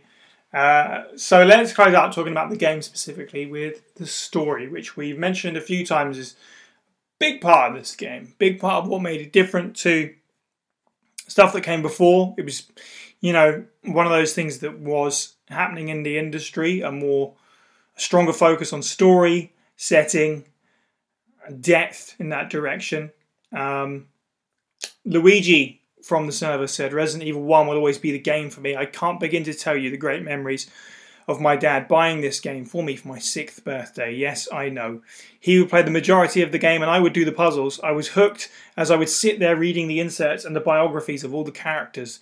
And The Mutant Man also said, I wanted to know about Bravo Team. Who were they? How did they die? What would have happened if Joseph hadn't been taken out right away? These questions drove me to read the strategy guide front to back several times and eventually find a New Blood, which was one of the old school Resident Evil fan websites, uh, which dominated my computer time for years and really thrust me into the fandom. In retrospect, it's crazy how easy it was to obsess over the STARS team, which is something that I also felt playing again recently. Is the feeling that you get about, and this is kind of almost sort of like a nod to our Silent Hill 2 podcast, the characters that you can't help. Um, finding Richard, and Forest, Kenneth, and Enrico in various states of dying or dead already. These people that were in the manual, you had all these character biographies. They went to that extent of being like, here's a bunch of characters. They're actually people. They're not just soldier one, two, and three. They're actually people with heights and weights and blood types, and you know, one of them likes dancing and stuff like that. Um, and it was so fresh in the most worrying way that, oh, this is a team, but it's falling apart as I play through this game. Um, Sherwin, how do you feel about the setup, Bravo team going missing, and discovering your compatriots as you go? Did you find it very effective? my compatriots in Bravo team. Um, yeah, no, it's. I think. I think for me, it's something where there, there's. It much. I remember you and I talking about uh, trying to describe the feeling that we both had when we were talking about the RPD building, Hmm. and we were trying to think back in terms of the the sense of familiarity that we have when we think about that, the the sort of you know the evocativeness of the location, how we kind of immediately think of all the stories that are running around of the police officers trying to fight off zombies and so on, and diary excerpts, all that other stuff. I feel very much the same about the STARS story, about who the STARS characters are. I mean, you honestly you don't need to look any further than that um, image that I, I think it's from around about RE3. I, I'm happy to be corrected on this, where there's a picture of like all of the STARS standing on the helipad. like, Yes, yeah. um, just posing out. Just that one picture enough is enough to be immediately evocative of the story and the fate of all of the different STARS members in this game. And I think that's the fact that that's so strongly resonant with me is probably a bold enough statement about how it is that I feel and how strong that element is. But the, the true thing about the, the Resident Evil story arc, what is so awesome about it is if you think about most games that you play, It's something where you kind of are lined up for an objective. So I start off, and the first thing I do is I go, right, I need to go rescue the princess. She's in a castle or whatever else. Hmm. That doesn't ever change. Granted, there may be moving the goalposts or whatever else. Resident Evil literally just drops you and says, right, you're looking for Bravo team. Oh, wait, there's dogs. Okay, and now you're scared and you're running around. Well, why are there zombies in this building? At this point, I'm not even caring about Bravo team. I just need to live. You know, Hmm. what's happening next? Running around. As you're running around, hey, I found this random thing that tells me there's something happened with a diary. Does that help me know why there's zombies? No, but something bad happened here. Keep walking around, kind of, you know, oh, thank you. Good against living things. Awesome. Good to know you're still alive, Barry. Check out various different stuff. Anyone seen Wesker? No, well, well.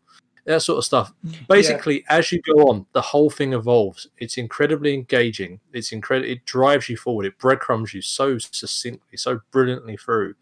But what's and we'll come back to this a little bit, but I think the the perhaps I'll do it now. That the strength of the strength of Resident Evil that became that came into being with this game, if anything else, the one that I think people don't always recognize, but as soon as you say it, people go, "Oh yeah," which is that if you think about most games that you play, you kind of play it through for the experience, and then once you finish it, you're like, "Awesome." And then when you play it again, you get the same experience. Oh, awesome! It's really cool, and it's a law of diminishing returns, right? Hmm. Resident Evil is a very different thing. The first time you play it, you experience it, you learn the story, you discover the characters, you kind of dive into this thing and kind of, you know, it's it's a very experiential kind of journey through what's happening here, trying to survive, trying to discover the ending or whatever else. The moment you finish the game, you're introduced to a new way to play it. The new way to play is I want to finish it as quickly as I can now. I mm-hmm. know how to finish the game. I know all the stuff that's going to happen. So now when I play it through, I'm going to run through and I want to try and finish it as quickly as possible. But the other thing that starts to happen as well with that is now you're playing it again and you know what happens. You can start to see small little details of where, you know, for example, um, you find the researcher's will, um, or you find whatever else, and you start seeing familiar names or familiar things referenced. Like the first time you find the keeper's diary, and they're talking about sort of feeding things to hunters, and you're like, okay, that's interesting, Hmm. but you'd have no idea at that point what a hunter is, and you've probably forgotten that in the first playthrough. But by the time you get there the second time, you're like, oh, that's where they mentioned that. It's clever, and you kind of start seeing little bits and pieces. You start thinking about, well, whose blood is that in front of the fireplace, which is not definitely not Chris's blood. Yeah, that sort of thing. You know, it's kind of when you start looking at it from that perspective. There's lots of um I think Resident Evil is this thing where the story is very resonant. The story is very well crafted in terms of how it all comes together, despite the hokey acting um, and anything else you might want to add on to it. And as a result, it's just remained this incredibly resident, uh, sorry, resident, this incredibly persistent part of the Resident Evil series to the point where I don't actually know there's a stronger component of Resident Evil storytelling than this. Hmm. It's one of those things as well where it gives you plenty of answers or it hides plenty of answers in files and stuff like that for you to discover in multiple playthroughs and things. But also, there's, like you say, there are things that you, you it's down to you to decide. You know, and 25 years later, you'll, you'll stream the game and discuss whose blood that is, you know, all this time later. Um, it, there's still in in many ways, it's a great thing. There's still so much that's sort of up for debate and up for your own imagination, which sort of feeds back into the horror of it. And RE1 set the precedent for, and I still think it's unbeaten for it, in terms of this can just be a scary action game, and that's it. You don't have to pick up any files, you don't really have to care about the story, you can fight the big monster and fly off, hooray. Or it can be a deeply enveloping story that as many people have already mentioned that they just wanted to know more about. They needed to understand what happened and understand the world. I'm sure i've mentioned it before on another podcast but you know just picking up that slides item and seeing the the powerpoint presentation of all the monsters that you've faced followed by a photo of scientists with wesker standing there. Completely optional. Completely missed that and he can still do his revelation at the end of being the you know the traitor. Um, but you can discover that for yourself beforehand uh, if you are keen enough to pick everything up. Um, steve what do you think of the plot of resident evil? That's a, that's a short, simple question, right? Um, yeah no, sorry about that I I have nothing but respect for it because it's uh, one of the things this game has that a lot of the later games don't really as much is that element of conspiracy and not knowing what the hell's going on. Mhm. Like, you- like you quite rightly pointed out, the files. And like you could blitz through this game and just shoot things and bugger off, but the files give you like information on what, what's actually happening. Like you know, you've been lured here to be uh, basically thrown up against these things to te- for battle data, and then screwed over by your boss, uh, which you know y- you wouldn't think of straight away. Like I distinctly remember bits and pieces of our first playthrough. Like I've been trying to like as much go mentally back and talk to brother about it. We thought it was all like some haunted house ghost stuff up until we got to the lab. Mhm. Like, despite all the things we'd seen, we still thought there was a uh, supernatural element to the the, uh, the game, and uh, it's fantastic for that. But, but that, I mean, everyone mentions the Keeper's Diary, Right. but for me, I uh, I think it's either I think it's orders or the uh, the facts. You know, the, the one where it talks about the uh, the general plan, the operation, and the, the fact that there is so much almost X Files esque stuff going on in the background. It's pretty unique. Like I, I don't recall many games at the time doing it. I, like, how, I mean, games may or may not have had documents in them, but I, I don't recall like having that level of interwoven conspiracy that is uh, a larger narrative. And even then, you could like theoretically get the best ending with Chris first time, and it literally just says, you, you know, you close this case completely. What a tough guy, and you think that's the end of it. And, it- and or you could completely botch it, leave off in a helicopter at the end. Uh, you know, you know, sole survivor of the incident. And Tyrant walks out into the mists. You don't know what the hell's going to be kicking off. That's right. Yeah, in in sort of like separation from everything else. There's so Mm. many variables, and Yeah, I think. Go is it the only Resident Evil with like so many variations on the ending? I mean, Right. there's like different routes you can take in RE2 and RE3. absolutely. Um, But this one, you can dictate who lives and who dies. Yeah, that's what I definitely wanted to shout out. You know, some of these games have got multiple endings. RE3, I think, I guess has three endings, I suppose, something like that. Um, one of them have, you know, get, they they some of the games have one or two different endings. Resident Evil One has eight different endings. You know, is I would almost argue that that had not been seen before. Um, and I don't think it's really been repeated since, not in Resident Evil at least. Eight different endings, which is ridiculous. And just again at the time who's to say what the correct ending was and obviously we know none of them is actually the answer as it turns out but um, just like the the spec again it feeds into that sort of speculation your own head canon talking about it with other people replaying it to, to try and figure it out and yeah, the sheer number of choices that you can make in the story of this game is, is mind boggling. And again, uh, just another thing that we were talking about recently when we ste streamed the game um, whether you meet Rebecca in the safe room or if you go straight to the corridor with Richard and meet her there. Just loads of little bits of that. There's so many different scenes to trigger. The way you can treat Barry and all the different scenes that that plays out and stuff like that. There's absolutely loads of optionalness. And again, that, that is part of the story, just how optional you want to make the story. Because yeah, you can you can solve the case.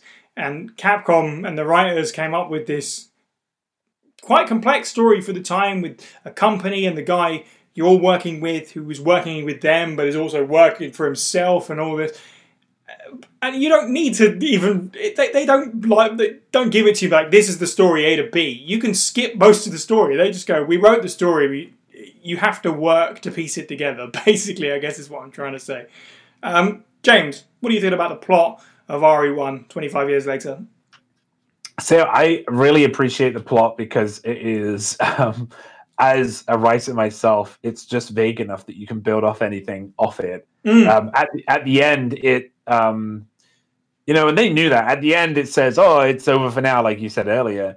Um, well, it's completely done. This is case closed. Ka-chink, you know, it's done, right? But no, it's not. Like, why was this happening? Where was this going? what other Um, monsters have they made yeah like this was just and then when like we learn further truth truth through the game series like it it it built those foundations like in a really simple it's a simple story right and but it's a compelling story and yeah i mean one of the like i, I said it way earlier is like oh i thought this was just going to be a spooky house like game where we just go around the house and boo, it's a spooky zombie behind a wardrobe, but it wasn't. You go through the gardens, you go through the sewers, you go through the lab, you go through the guardhouse, right? You go through all these places. I wasn't expecting that at all. And it's like this place is huge, and then there's all these names, right? And I love names it's like you could you could put like anything to them. Um, you know, I mean, I was made a um, I made a joke on uh, another Discord uh, a couple of days ago about um, I have over 158 player characters in Dungeons and Dragons, right on D and D Beyond, right. I can't even show you all of them, right, and they've all got a story, and you can do whatever you like, like with a name, right. And there's all of these names in it, and I just want to know where they came from. Then through further, or even just as Sherwin said, further playing through the game, you get to learn about these people. And then in Remake, you get to learn a little bit more. And then through the series itself, you get to learn a little bit more. And there's some that have been kind of dropped from the wayside for now. Right. But yeah, I love um I love the vagueness of it. As a dungeon master, because I I'm very vague anyway. I like to keep my stories vague so I can build off on those foundations until I can bring it to a conclusion. And Resident Evil, like it, it's going to be a constant mainstay because it's always it's, it's just in that sweet spot of between supernatural and you know pseudoscience mm.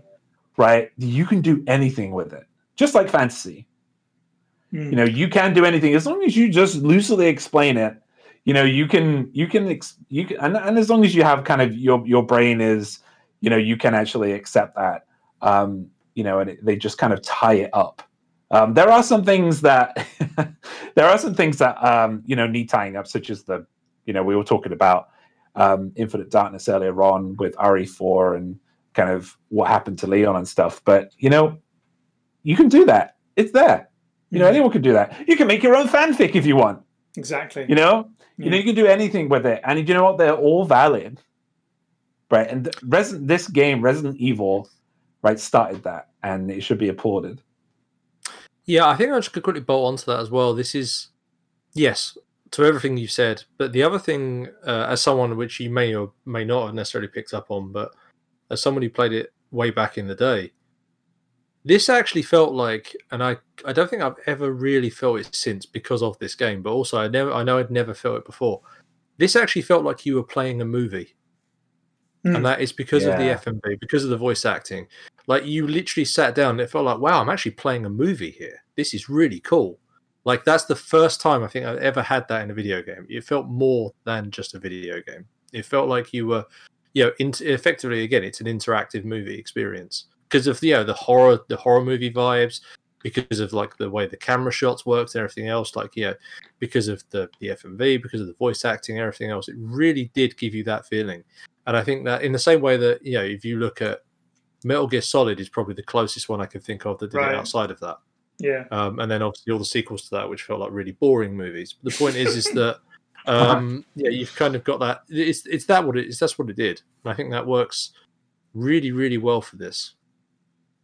Yeah, absolutely. And that is obviously what they're going for. The word cinematic is so overused, but this was the beginning of cinematic gaming, and Resident Evil was again with many things it was doing, it was riding that wave of being something new and original.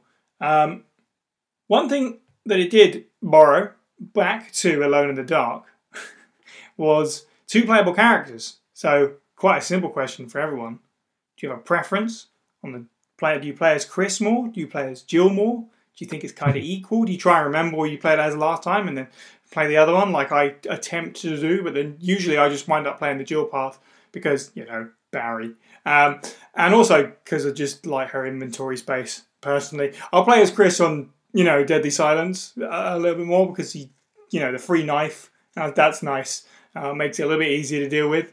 But I usually always just default back to Jill. Um, Steve, any, any particular preference of the two campaigns? If you if I had to push the issue you had to push the issue. It's it's harder for me to say in remake, but in this one, generally Jill, like uh, this is I don't I'm not sure. I I feel like I'm digging at moth-eaten memory, but I distinctly remember our first time playing as Chris was getting murdered by the first zombie uh, because uh, something something we only have a knife, and and my brother's logic was, well, Jill has a, th- a gun in that cast bit. Let's give her a go, and that's when we just. I think it was just you know from there on bolted through as Jill. I love that logic. but again, I, this is I'm not sure how much of this is like you know misremembering, but that distinctly, yeah. If I had to make a choice, like I can only play RE one one way one more time for the rest of my life, I'd play it as a Jill campaign. I like, uh, yeah, I like that setup to the question. So in that case, Sherwin, you can play RE1 once more. Who do you play as? Barry. Good answer. it's literally it's, it's literally that.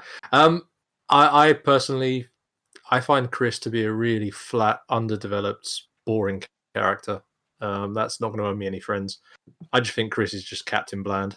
Um, even when they get into the stage where he's punching boulders, he's just some chump running around. To be honest, just you know, blindly doing stuff. Um, Jill is a much Jill is Jill is a much more um, developed, much more engaging character. Mm, Uh, I, I really and again Barry, it, it's literally that simple. can't really argue that. That's fair. Um, James, I get the feeling that you're going to go the other side for one particular similar reason. Oh man. Um, first of all, I just want to just quickly. Um, it's not spoken about enough, and you guys know my love for this. Is tacked on. Maybe you want to edit this into the end of the kind of the the overarching story of the game, but um, you guys know how much I love Alien and the franchise itself, and Resident Evil borrows a whole bunch from the Alien franchise Mhm. and I really, and I super appreciate that, like because it's it feels like a, a although it's not spoken about much, it feels like a little swan song. It's about a big corporation effing up everybody's day, Mhm. you know, doing bio de- uh, weapon development, From right? a certain point of view, you could argue Wesker is Carter Burke's brother-in-law. Exactly. Yeah. um, but yes. Uh, so fast forwarding. Um, oh man, I got a lot to say about these two. So, so Chris, I'm the same as you, Sherwin. You got an ally in me when it comes to Chris. I don't like him very much. Um, as a character, he is very flat and he is very bland and he doesn't have much going on. And you can talk about his history until the cows go home, but he's a very just generic male character in a computer game. Um, Jill she actually, you know, her backstory actually has some flavor there, right? Like she used to be a thief. You know, ah, she used- see, that's only in the book necessarily. I mean, you could technically you could take that and run with it if you want. There's nothing that says that. Her B and E skills are never confirmed as to where she got them. I do believe. Right. I- I- Exactly. I tell you what, I, here's an interesting point about Resident Evil. Resident Evil has now got to the stage with so many of the remakes and so many of the movies and so many of the original games and everything else. Resident Evil has now got to that point, the same as comic books, where there's just universes, right? right. I mean, It- it- Kinda, it's yeah. like there's, there's literally we, we all talk, Preach, preach. we, we all talk about we all talk about oh well what what- what are the, yeah what's going to happen to Leon or Claire or whatever. It's almost irrelevant. You can't you know you can't base anything anymore on kind of on what I know from X game because they kind of exist within their own sub series or whatever else. They're like mm, a raw template Right. that someone grabs and does anything. However, that said, Jill is interesting in all of those different universes. Chris is boring in every single one of those universes. Preach. no, I agree. Contra, like playing it safe, like generic male character, whereas for the time, Jill is unique. Not only in her design, she's not hypersexualized. She's just a lady in a beret with weird shoulder pads. You know, mhm.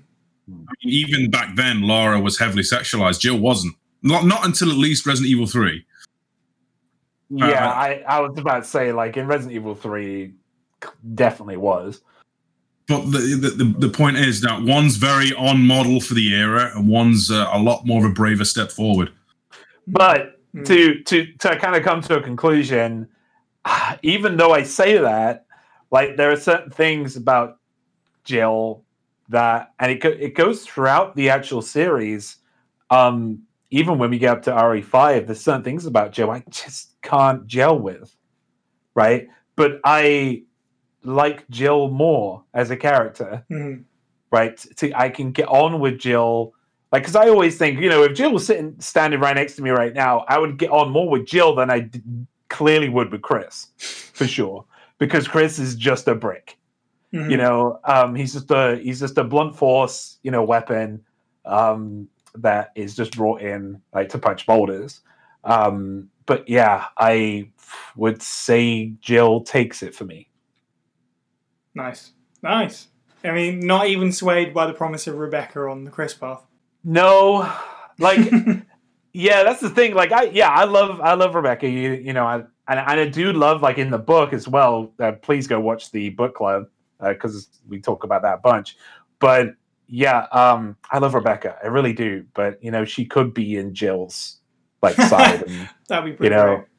You know, it wouldn't it wouldn't even change anything because Mm. Chris just comes in, and goes herder herder herder, and she's like, okay, listen here, baby, okay, this is how it's gonna go. you know, it's, that's pretty much how it is. Um, and it could just be transported and transferred over to to Jill's for like for sure. Fair play to Chris though. He does take getting tear gassed into the well no pepper spray to the face like the most chill person I think anyone in, in any game or instance ever. Yeah, Whoa! What is it? Right because it yeah because it's Link's Africa. It's the nineties. There's no so we talked. Um, We mentioned Deadly Silence, and we will always mention Deadly Silence. We love Deadly Silence. Um, but is is it? I mean, oh, I know they already know the answer to this. Is it the best port? I already know the answer to this. But if you're going to replay RE one, where do you generally land with it? For me, you know, I played the Saturn version recently just just to do it because I hadn't done it. I think the only version I haven't played is the, you know the classic PC Windows version. Um, if I'm going to boot up RE1, typically it's the original PlayStation, not the not the uh, director's cut. Don't know why, I just always reach for the original. But given the choice between the two, um, you know, we talked at at length about Deadly Silence, so I don't necessarily need to say why exactly. If you want to know why, you can go and listen to that much older podcast. But Deadly Silence is still the premier way to play for me. Sherwin, what version do you usually reach for for RE1? It's going to be Deadly Silence. Uh, partially, honestly, on that one, it, it's convenience. Like my PlayStation is upstairs, uh, not hooked up, whereas I can just grab my uh, my old DS and then just play some Deadly Silence. Um, but I think I think to be fair, Deadly Silence does enough in terms of mixing things around a little bit. It's got some unique puzzles and stuff that Mm. kind of breathes a crucial little bit of fresh air rather than playing, you know, through the old puzzles I've seen time and time again. Either that, or if I really want to go real, real old OG kind of just for the authentic experience of this is how this thing was. I'm playing it then. Yes, yeah, So- that's fair. It's always nice to pull the old console out and slap it in, you know. Um, Well, it's just it's just to get the definitive raw experience. the first time absolutely. through, Oh, right? 100%. Yeah, that's that's why I do it. Uh, Steve, where do you usually reach to get your RE1 fixed? Traditionally, I, I would say it literally is a case of somewhere between whether I want to play on the big screen with director's cut or just play Deadly Silence. But having recently acquired the PC version, I know a lot of people have modded that to hell and back to make it look a bit more, um, you know, like use those HD Project upscales and things. I wouldn't mind giving that a try and seeing how it shakes out. Um, if there's a version of the PC version that maybe borrows some of the mod cons from Deadly Silence, like you know, built-in knife and a 180 turn, I'm probably not going to use. That would probably end up being my definitive. But in lieu of that being a mostly hypothetical version for me at the moment, eh, um, I big screen, dead, dead, um, so director's cut. As much as I love That's Deadly fair. Silence, big screen. Yeah, I understand that completely. Uh, James, I don't know if you've played Deadly Silence, have you? No, no I have not played Deadly Silence. Hmm, I was going to say that in that, that case, that, that would probably be uh, a thing that should happen. Eh, yeah, is that is it on PC? Not legally, unfortunately. The thing of it is, you know, we talked about this before. I just wanted to put it again on record. Capcom, if you're out there, put Deadly Silence on the GD Switch. It needs to happen. okay. Sorry, go What? on. So what? What's different about Deadly Silence to the original? Um, so there's That's a big pile of fish. yeah. Okay.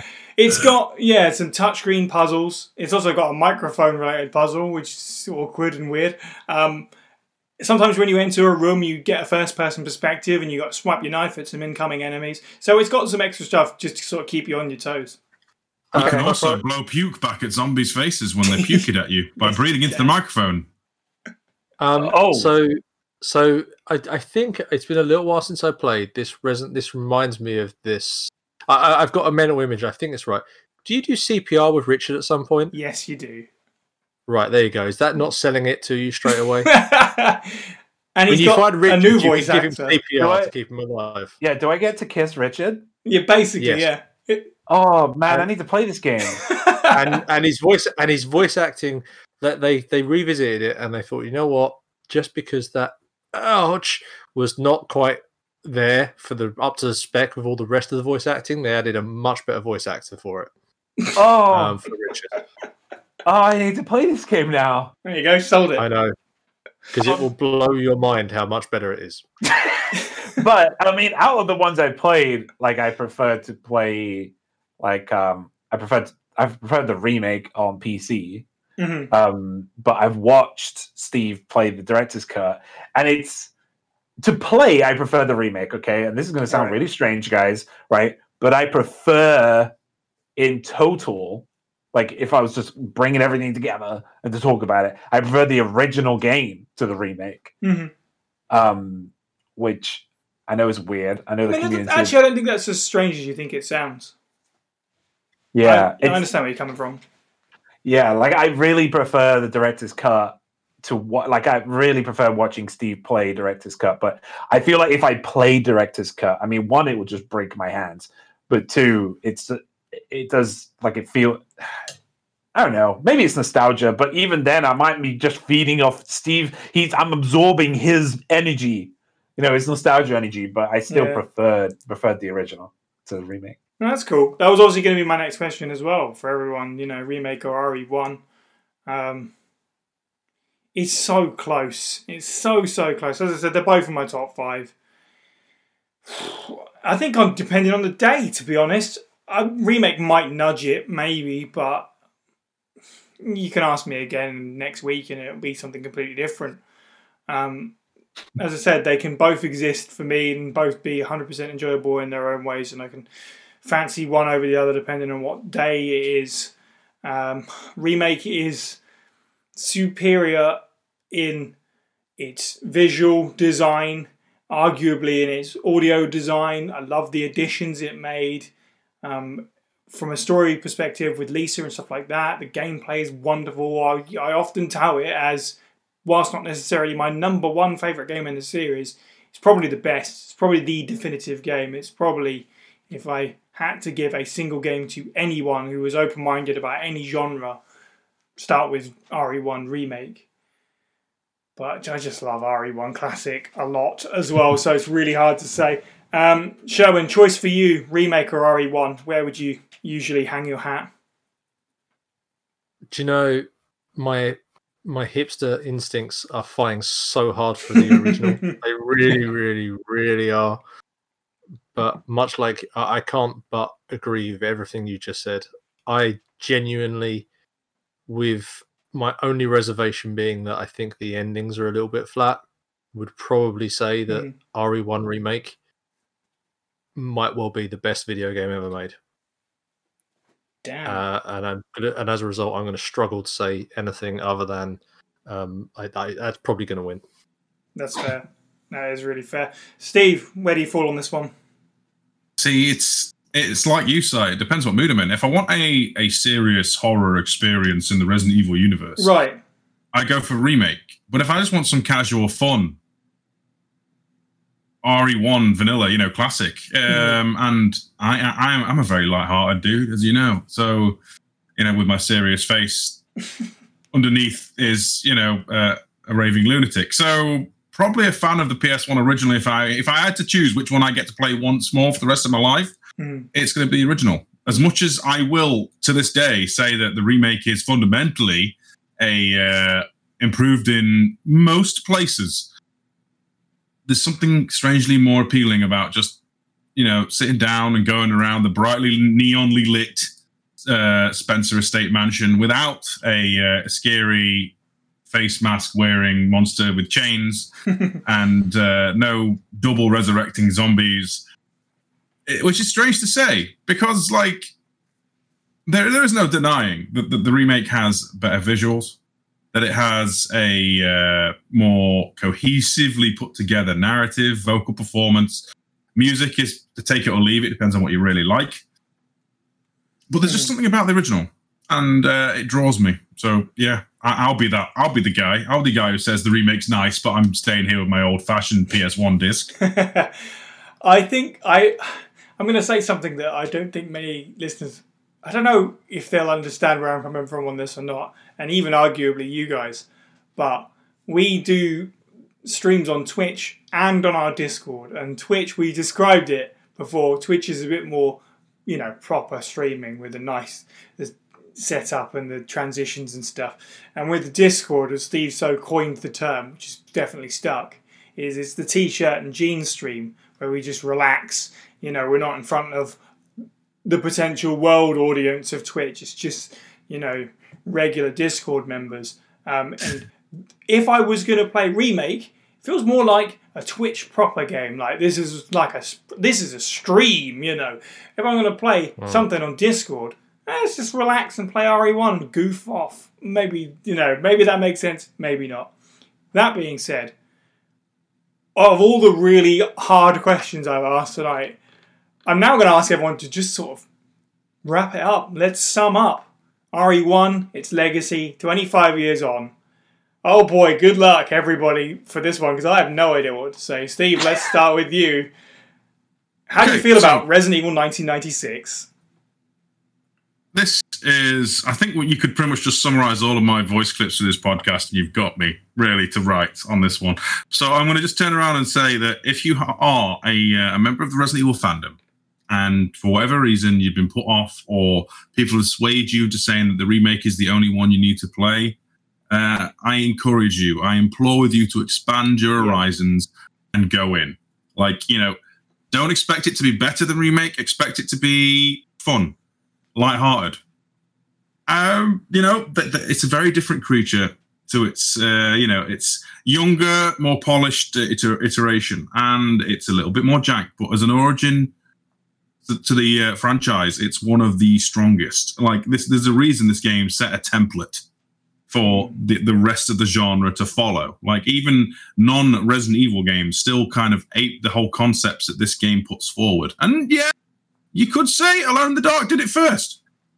I- will grant you that. Also, correction to what I said earlier. Alone in the Dark does not have voxels. I, I, I got confused. But it's also a very, very rubbish game in comparison. Did you know that Resident Evil was conceived as a uh, spiritual successor to Sweet Home? Sorry, someone had to say it at some point.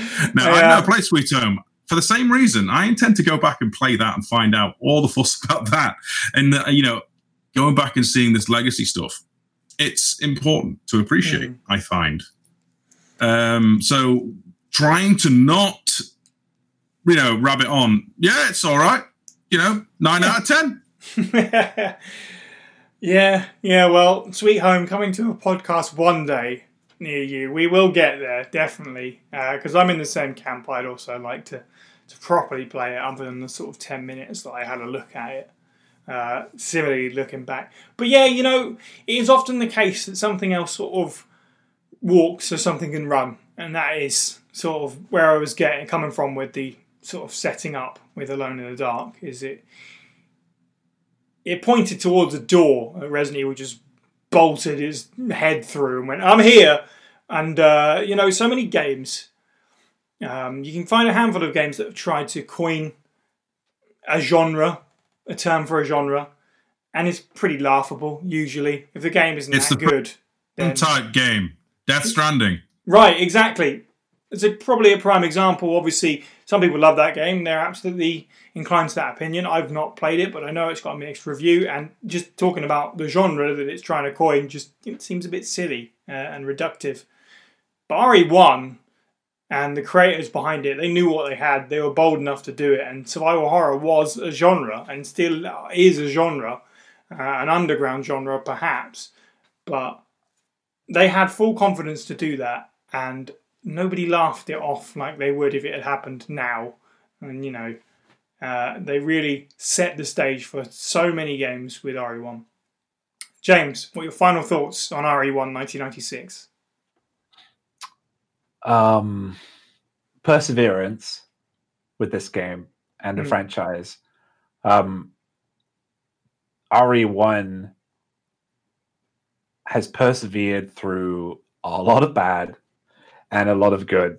Um, like, and it's it's you know they it had a talented team behind it, and they're like, no, we have something, and we're going to keep going for it.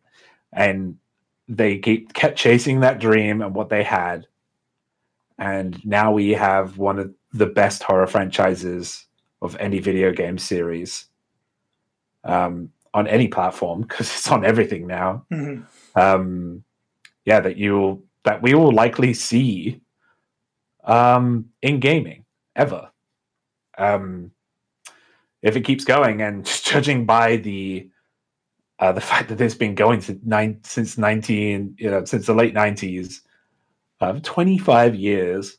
You know, that's crazy. I think the only other kind of games company that can, or the only other kind of thing that can really hold a torch to that, like again, I mentioned it before, is Tomb Raider, right? But even Tomb Raider hasn't kind of had as much success Mm. as Resident Evil has. It's Mhm. done so well. And again, the talent and the perseverance behind the team and the story they have, and like being able to, uh, you know, listen to the, you know, sometimes listening to the the players. Um, most of the time, listen to the players. I'll say. Um, sometimes not. Then we get other games don't really Yeah. hit the mark. Yeah. Um, but yeah, like RE1, it started it all. It started this genre, and it deserves respect. Um, and yeah, like I would love to play the game. Like I, I would love to play it, but I just don't think I can because it's just so it's it's an older game now, and I cannot get. I've been spoiled, friends. I've been spoiled so much. Um, but I love it. I love the game, and you should too, and you sh- and everybody should respect it. It's like it's like um, you know, it's like movies. You know, like you always have to respect the first movie of a franchise Mm. because it started it all. Mhm. Um, whether you liked it or not, it needs respect, and it's the same with Resident Evil. Yeah, and the series is in a pretty pretty good place right now. One of the best places it's been, arguably, Oh, especially for a long time. Um, you know, I too consider myself to some degree a, a Tomb Raider fan. It's also 25 this year, and it's a shame to see what they're doing or not doing for the anniversary. It seems like, whereas we're getting, as we just talked about, Infinite Darkness and the film and a new game. Uh, RE is in a really good place. Uh, 25 years later, it's, it's very strong.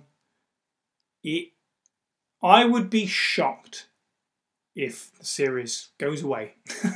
Ever. you know, short of Capcom suddenly going bankrupt. And even then, I think you could sell the rights on, right? Which, you know, may or may not be a good thing that happens. It's obviously just all hypothetical. But I'm, yeah, the end of this series is very much nowhere near uh, in sight. Sherwin, how do you feel about E RE1 1996? 25 years on to wrap us up. Um, I'm actually going to run a little. I'll say something that sounds hyperbolic at the end, but for starters, just as a quick a quick point, I think that Joe, it's an, an interesting thing. People always talk about how you should like the originals or the classics because you know they started the thing, or because there's something where hey, you should always listen to Black Sabbath, man, because they started off metal, and you know you're into metal now, you have to listen to Black Sabbath.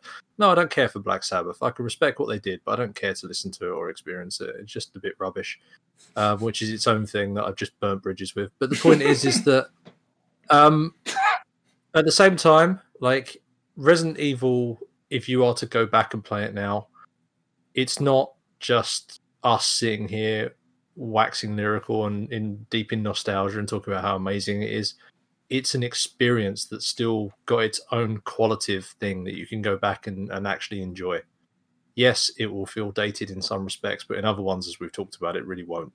It is an experience that's worthwhile if you're a fan of the series, if you're not a fan of the series. It's it's a reason why when they released the Deadly Silence port, people still went out and bought it and enjoyed it. It's Mm. why people clamoring for a HD kind of version on a Switch or whatever else as a collection or anything else. This is something where Resident Evil, the, the original game is just still stands up to the test of time in many ways, just as well as it ever could do. And we've got a whole podcast of us talking about how much we love this game, and we can talk about um, the community or anything else. Uh, so this is the hyperbolic part, and it's a very much a personal thing. Um, I played that game, and through some strange, insane amount of God knows what, you know, kind of right moment at right time thing this is a game that's actually defined my entire life. If it wasn't the fact that I played Resident Evil, I would not be sitting here talking to you guys now. Not because I love the game or anything. I actually like Resident Evil has been a huge part of a facet of my life. Is in it's it's weirdly been something that's defined my career. It's something that sent me to the opposite side of the world and back. It's something which mm. I've talked to people on. I think just about every single no, in fact, every single continent of the planet to about at some point. It's something where, as a result of my interactions with this game, it's just propelled me into this whole other direction where I might have gone. I don't know I could say that about any other video game in the world. And that's all because basically one of my friends came back from his holiday over the summer holidays and went, Hey, Sherwin, I've got this really cool new game. You should watch it. And then shot a zombie's head with a Colt Python. That's my very first Resident Evil memory. And so it's going to stick with me it's um, Resident Evil is truly lightning in a bowl, something special, whichever term you want to give it. It's literally just a defining thing for consoles, for genres, for video games. End. Very well said. Well, nothing else remains for me but to thank our contributors. If you'd like to be part of the show, then please look into auditioning for our file readings. Join the Discord server to get in touch with members of the team and our community. Discuss Resident Evil with us and other fans, and listen to the podcast live as it's being recorded. You can find a link to the server as well as our Twitter, Facebook, Twitch, Instagram, YouTube, and more at faspraypod.com. You can find the podcast. You can find the podcast on YouTube, Stitcher, Spotify, and iTunes. And if you enjoyed the show, please do leave us a review if you can. It helps spread the word. You can also support the show by picking up some merch or at patreon.com forward slash FA Spray Pod for as little as $1 a month. In our next episode, we go from the original release to one that never was. Several, in fact, when we return to our series on early versions of games to take a look at what could have become Resident Evil 4 with beta builds 3.5. Thank you to the panel. You can follow all of the Pueblo people individually. I'm at Signiac underscore 123. Steve is at FB Steve was taken. Sherwin is at Sherwin's Agenda. And James is at Moist Owl at OFF. And finally, thank you for listening and have a good week.